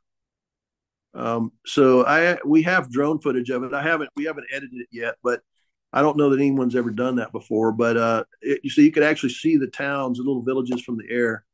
Um, uh, so that's, that's kind of a, a neat thing that we've done. And, uh, it, it, it was a, uh, an amazing trip. We got, uh, there were, the weather was about as good as it could be for Alaska. You know, it was August, July, August. We got some rain.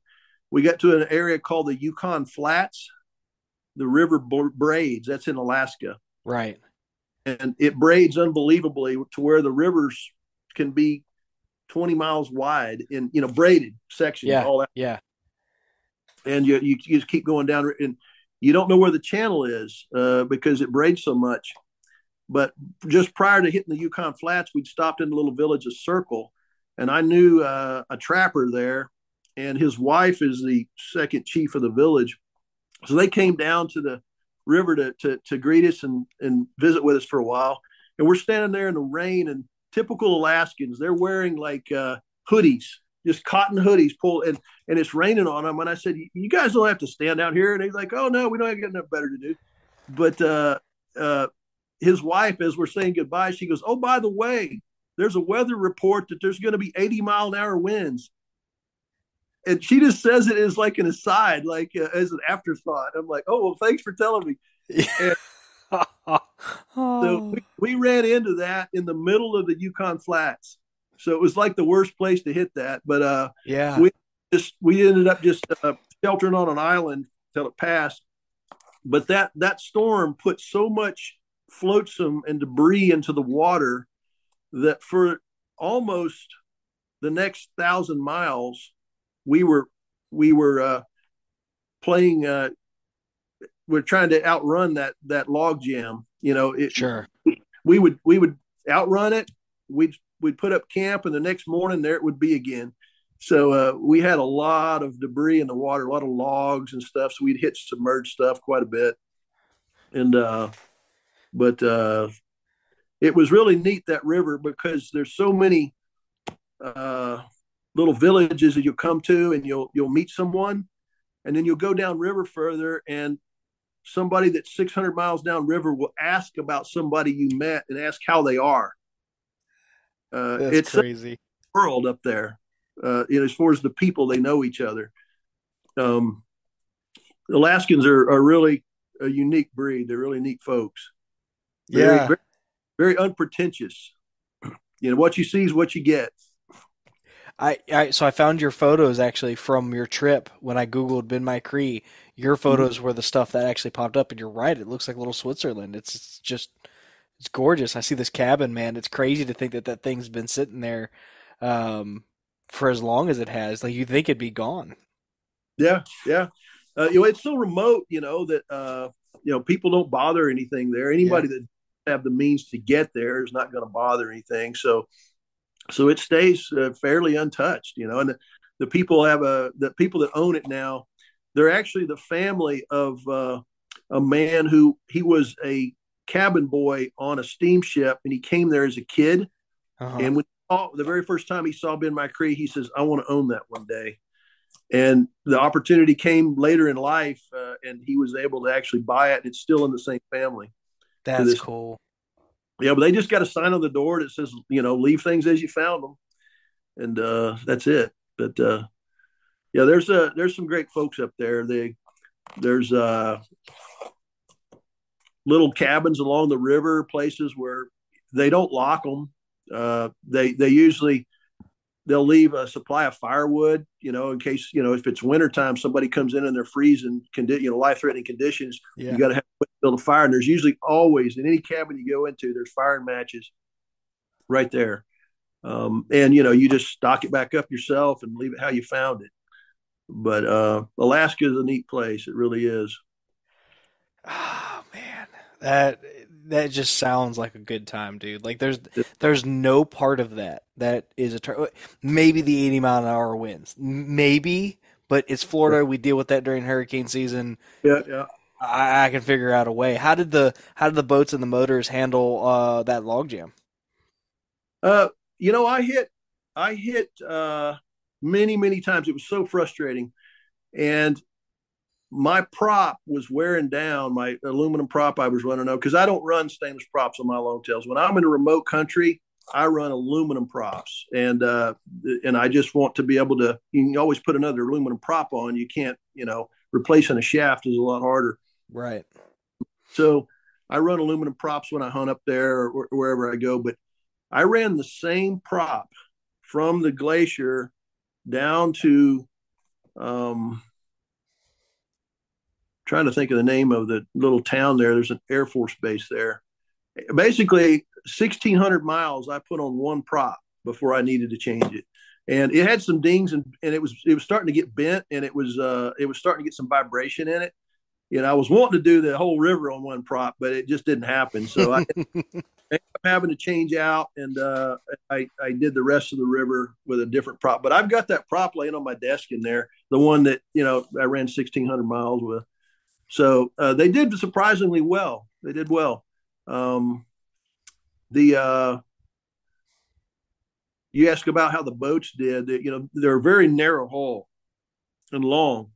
Um, we came to an area down where we start as you came down river, the the river would become wider and wider. And every village we would come to, the local people would say two things to us. They would say, "You know, the river's going to get wider, don't you?" And and the next thing they would say is, "Look out for those Indians down river. They're mean." At the next village, at the next village. They always said that, every one of them. But uh, pretty comical folks. But anyway, we uh, they weren't lying. When we get down further down river, yeah. as you start to get near, near the uh, mouth of the river, the river is five miles wide. Five miles. Wow. wow. That's and huge. The, yes, the, the Mississippi's nothing in comparison. Uh, there were islands that were fifty miles long in the river. Um, yeah, it, it, it was just phenomenal. Um, I'd be, uh, we were, we were running along anyway. And this one, I had to have a resupply done, uh, about halfway down river. There's a road going out of Fairbanks. It's, they call it the Hall Road. It's the road up to Prudhoe Bay. It's the one you, you've heard of ice boat truckers, those guys use. It goes over the Brooks Range. It's super remote country. And I needed a, a resupply there.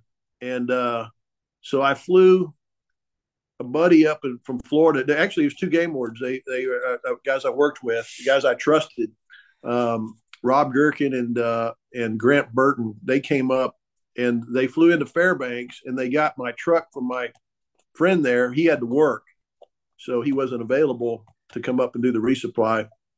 So they they flew, they drove up and resupplied us up there, and uh, um, at the uh, that's the only bridge in all of Alaska that, that that's the only bridge that crosses the Yukon is there. Huh. So, so after our resupply, we came on down river, and you know we're still playing uh, tag with this uh, log jam that keeps uh, we keep seeing. Saw a lot of wildlife along the way as well, you know, moose, bears, um, yeah. everything. We uh, uh, we get down to a place called uh, uh, near a place called Saint Mary's, and there's oxbows that come off the river. And the river's so wide, it's just huge. And I look back and I see a aluminum fishing skiff coming up on us. And uh, I didn't know what these guys were doing, what they were about. And uh, one thing up there is it's a pretty lawless place. Uh-huh. There's, there's there's no law out in the bush. So I pulled a, my twelve gauge shotgun out of the case and had it ready as they're approaching us. And as they come up next to me, they come off plane. And I'm thinking, oh, I hope this is good. Uh, and it was it was two local guys. And the, one of the guys said in the broken English, he says, "You follow me." He says, "I know a shortcut." So uh, I just nodded and thanked him, and uh, he took off, and I fell in behind him, and he took us into this oxbow, which was much narrower, and uh, it cut about uh, probably twenty miles off of our trip. Holy cow! Through. But not only that. The wind was out of the northwest, so when you came around that bend, it started hooking to the northwest. If we had been in that main channel, it was really nasty. So when we did come out into the main river again, he was long gone. He was already gone. He was in a much larger boat. But we got to the main river. Uh, I remember Troy being in the boat next to me, and he says, he's, we're looking ahead, and he says, "What is that?" And we're looking out onto this sea. It's not a river, it's a sea. And uh, all I could see was this line of red. And then on top of it, a thin line of white. And then you could see the, the sky, you know, blue sky. And I said, "Troy, that's waves. That's red clay waves." And uh, these were, it was easily six foot seas. Holy sh! Wow. And I've worked, I've worked out on saltwater, you know, a good bit of my life. I've done a lot of time offshore, and that's the most scared I've ever been in a boat. We were, uh, I told Troy, I said, "Point the bow into these waves as we go into this. This is, we're going to commit to it. And once you go, do not get sideways. If you don't keep the bow into the waves, you will roll. And if yeah. you roll, you cannot recover you." And uh, so we kept the boats into the waves and fought it, you know, and you just kept getting water up, you know, over the sides and on you. And uh, we eventually made it to Saint Mary's. And uh, and then when we were on that, that north shore, it was on the lee side of the wind. So we were able to skirt the north shore, and, there, and it was much better water up there. But that was probably the uh, some of the worst water we've been through, except for the rapids up in the, you know, up in the Canadian Rockies. So went through that, and uh Uh, came on down river, and uh, we came to a little village called Mountain Village. And I happened to know a guy there who was a missionary preacher there. And he actually owned one of my mud motors from back in his days in Iowa. He he was a, he's a big duck hunter. So got to stop in and visit with him and uh, spend some time there. It was good to catch up with him, and um, uh, great time. But we were coming uh, down an area, remote area, uh, one evening, and uh, I couldn't find a place to camp, and because there's not a lot of campsites, you know, the the the the, the, the uh, mountains are straight up and down, and there's, you know, a lot of thick vegetation and underbrush, so not a lot of options when it comes to camping up there, coming down the river. And it was getting close to dark, and you know, it was uh, cold and spitting a little rain, and I said a little prayer. I said, "Lord, find me a campsite. And there was a there was a an island that we'd been running by, and then there was a break in an island before the next island. And these islands are long, so I looked between these two islands and I saw some cottonwood trees, and I thought that looks like a flat spot over there. So I turned the boat and started heading over to behind these islands. And as soon as I did, I looked to my left, and there were three crosses on a hill, right there, right there. So uh, I looked over to my left, and this is the middle of nowhere. And I said to myself, thank you, Lord. So I turned the boat and I went over to this place, and it turned out to be the Cochrane Hills Bible Camp. And uh, when I pulled up to the shore, there was another boat there, aluminum boat, who who had just come up from the, the uh, they'd come up from uh, the, the Bering Sea. And it was a friend of mine. And I thought I was going to see him down when I got down to uh, Imonic. And uh, he says, oh, no, we come back early. So I got to see my friend, too. We spent the night there, and uh, he brought some salmon up, and we had a great time, campfire. And I, and I got to meet uh, I got to meet the uh, the people who run this camp, the, the Cochrane Hills. They're, they're, they're uh, um, what is their, uh, I'm trying to think of. Okay, here we go. Um, you can you can edit that out. Anyway, we're coming down we're coming down river, and uh, we we uh, and I ended up uh, finding this uh, Bible camp, and uh, and also reuniting with a friend. And uh, when we met the people that run it, it's Cochrane Hills Bible Camp's run by a, a, a an Alaskan native. Uh, their last name is Huntington, and um, wonderful folks. Well, I spent the night there with them, and uh, the next morning we were having breakfast, and I asked them, I said, uh, you wouldn't by chance be related to Sidney Huntington, would you? And uh, the lady smiled, and she says, that's my husband's father. So if you want to read an absolutely fascinating book, and I'm talking a really good book on Alaska, there's a book called Shadows of the Koyukuk. And the Koyukuk River is a river that feeds out of the, the Brooks Range that comes down and, and meets with the uh, Yukon. And uh, it's about uh, this Sidney Huntington. He was a man who, uh, he was a native, and he, he lived up there uh, as a child. And uh, his story is absolutely amazing. I won't, I won't tell you any more about it, but uh, just look that book up. You yeah. will thoroughly enjoy reading that. And that'll give you a great taste of Alaskans and uh, and just how tough they are. Uh, Sidney was an amazing man, and uh, the Huntingtons, great folks too. There, uh, Cochrane Hills Bible Camp. But uh, anyway, as we started getting near the mouth of the river, you know, I was telling you it was getting wider and wider, and it's just a uh, a real challenge. And so we would run uh, we would run oxbows as much as we could, you know, side channels and things. But we finally, uh, the last couple of days, it was just raining on us, just pouring and pouring.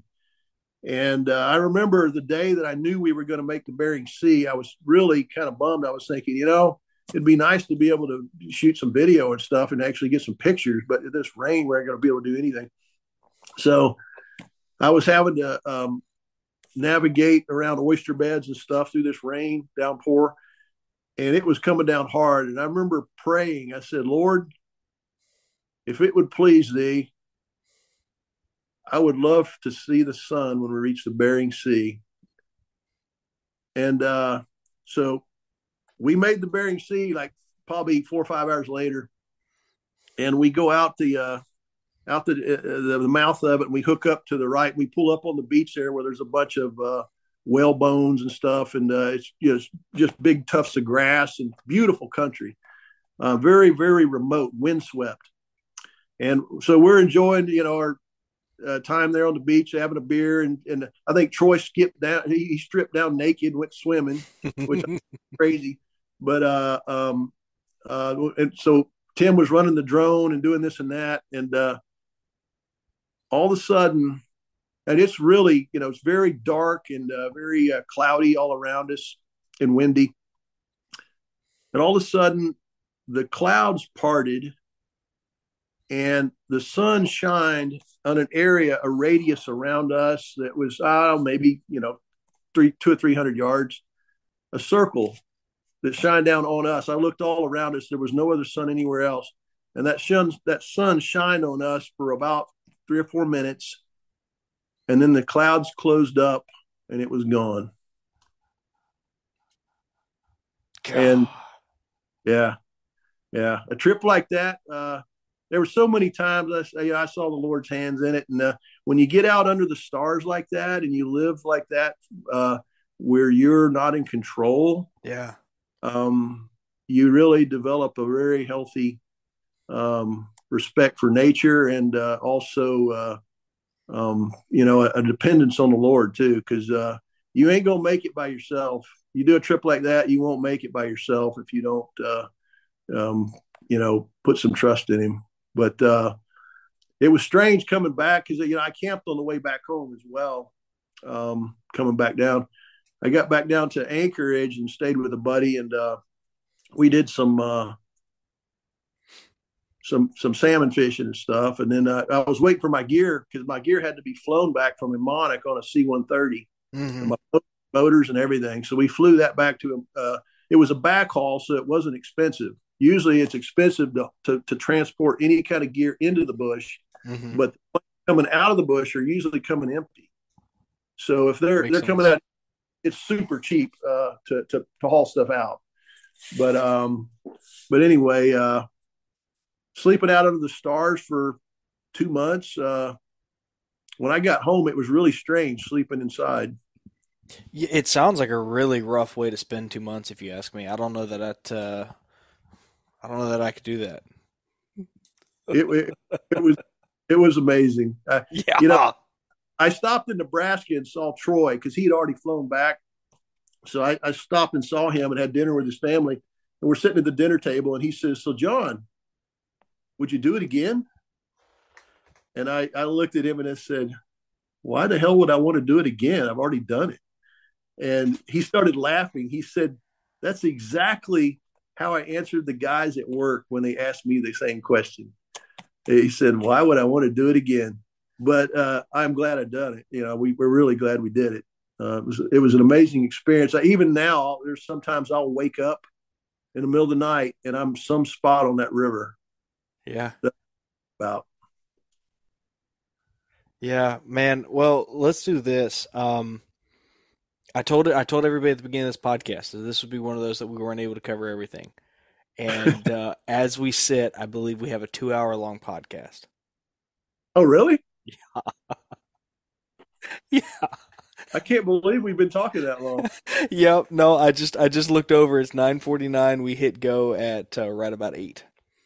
Oh, wow. So uh, I I have got my hands full with an edit here, but I want to give you an opportunity. Circling uh-huh. back to, to, to, to Swamp Runner. Uh-huh.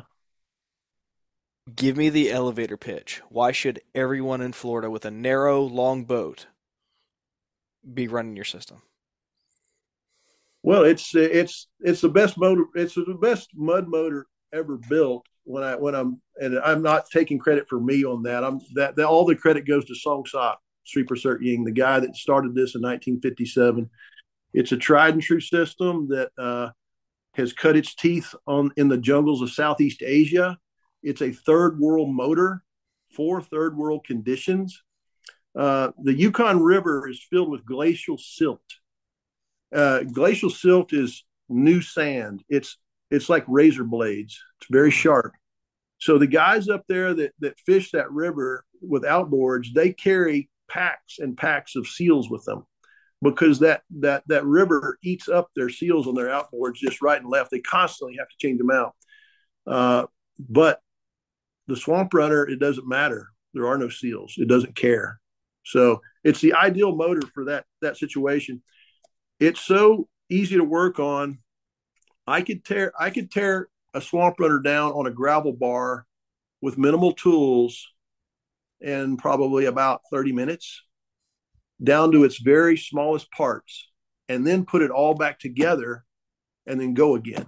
Uh, it, you can work on it anywhere. You don't have to have, uh, you know, a lot of uh, special tools. Matter of fact, my little box that I carry in my boat all the time is a little Tupperware dish. It's about, uh, I'd say it's about ten inches long by about six inches wide by about two inches high. And I can fit everything in that box that I need to work on a motor out in the, in the middle of nowhere. That's awesome, man. I'm yeah. I'm excited. I'm really excited. This spring, uh, I'm going to be doing a bunch of fiberglass work, redoing the benches, putting new foam in the boat to make it safe. Uh, might even modify the center bench to to get rid of uh, some of that space to where I can walk walk through it and reinforce the sides. Um, yeah. Once once I'm done with that, it's time to build a motor. Time to get it going. Um, and uh, pretty much what I'm saying is, if you're listening to this podcast right now and you're getting to places where you don't see people, get ready. There's going to be a a ginger hobbit flying around with a with a canoe and a swamp runner coming to to a, a, an isolated location near you, because right now I'm paddling into those spots and it works, uh, but uh, we're going to be more efficient here soon. Sounds good. All right, buddy. So, guys, here's the deal. That's a long podcast. I know that's a long podcast, but I think the whole story as a whole helps build a picture for why I had him on the show. This isn't just a uh, some guy out there making a profit. This isn't some company making making a product. There is a guy with a story. There's a there's a, a lifelong Floridian here, um, and I knew some of this as we've gone. I knew about the, the glacial silt. I knew about the, the the the bushings that he has, and I knew that all those stories would help paint a picture of a reliable option. And I want to give back to Florida brands, and so we had the option to have a, a bunch of people on.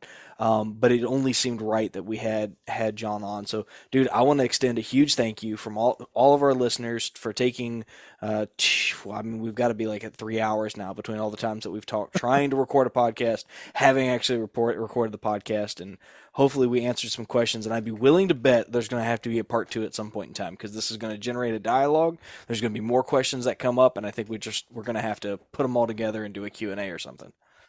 Walt, it's been a ball. I, I really enjoyed it. I can't believe we've been talking this long. You told me. I thought it was. I thought we were about forty-five minutes to an hour. But, uh, but you know, I love talking about longtails. I can talk about them all day long. And uh, if you call our shop, Steve's even worse. He gets off the phone. He, but he is. Uh, I may call. I may call Steve just, just to talk to him whenever I'm doing my build. Just to, to I bet you he's got something up his sleeve that he could. Uh, We, you, you better have plenty of time if you call, because uh, he, he, he will talk to you as long as you want to talk. All right, yeah. Man, I appreciate it. Well, hey, I enjoyed it.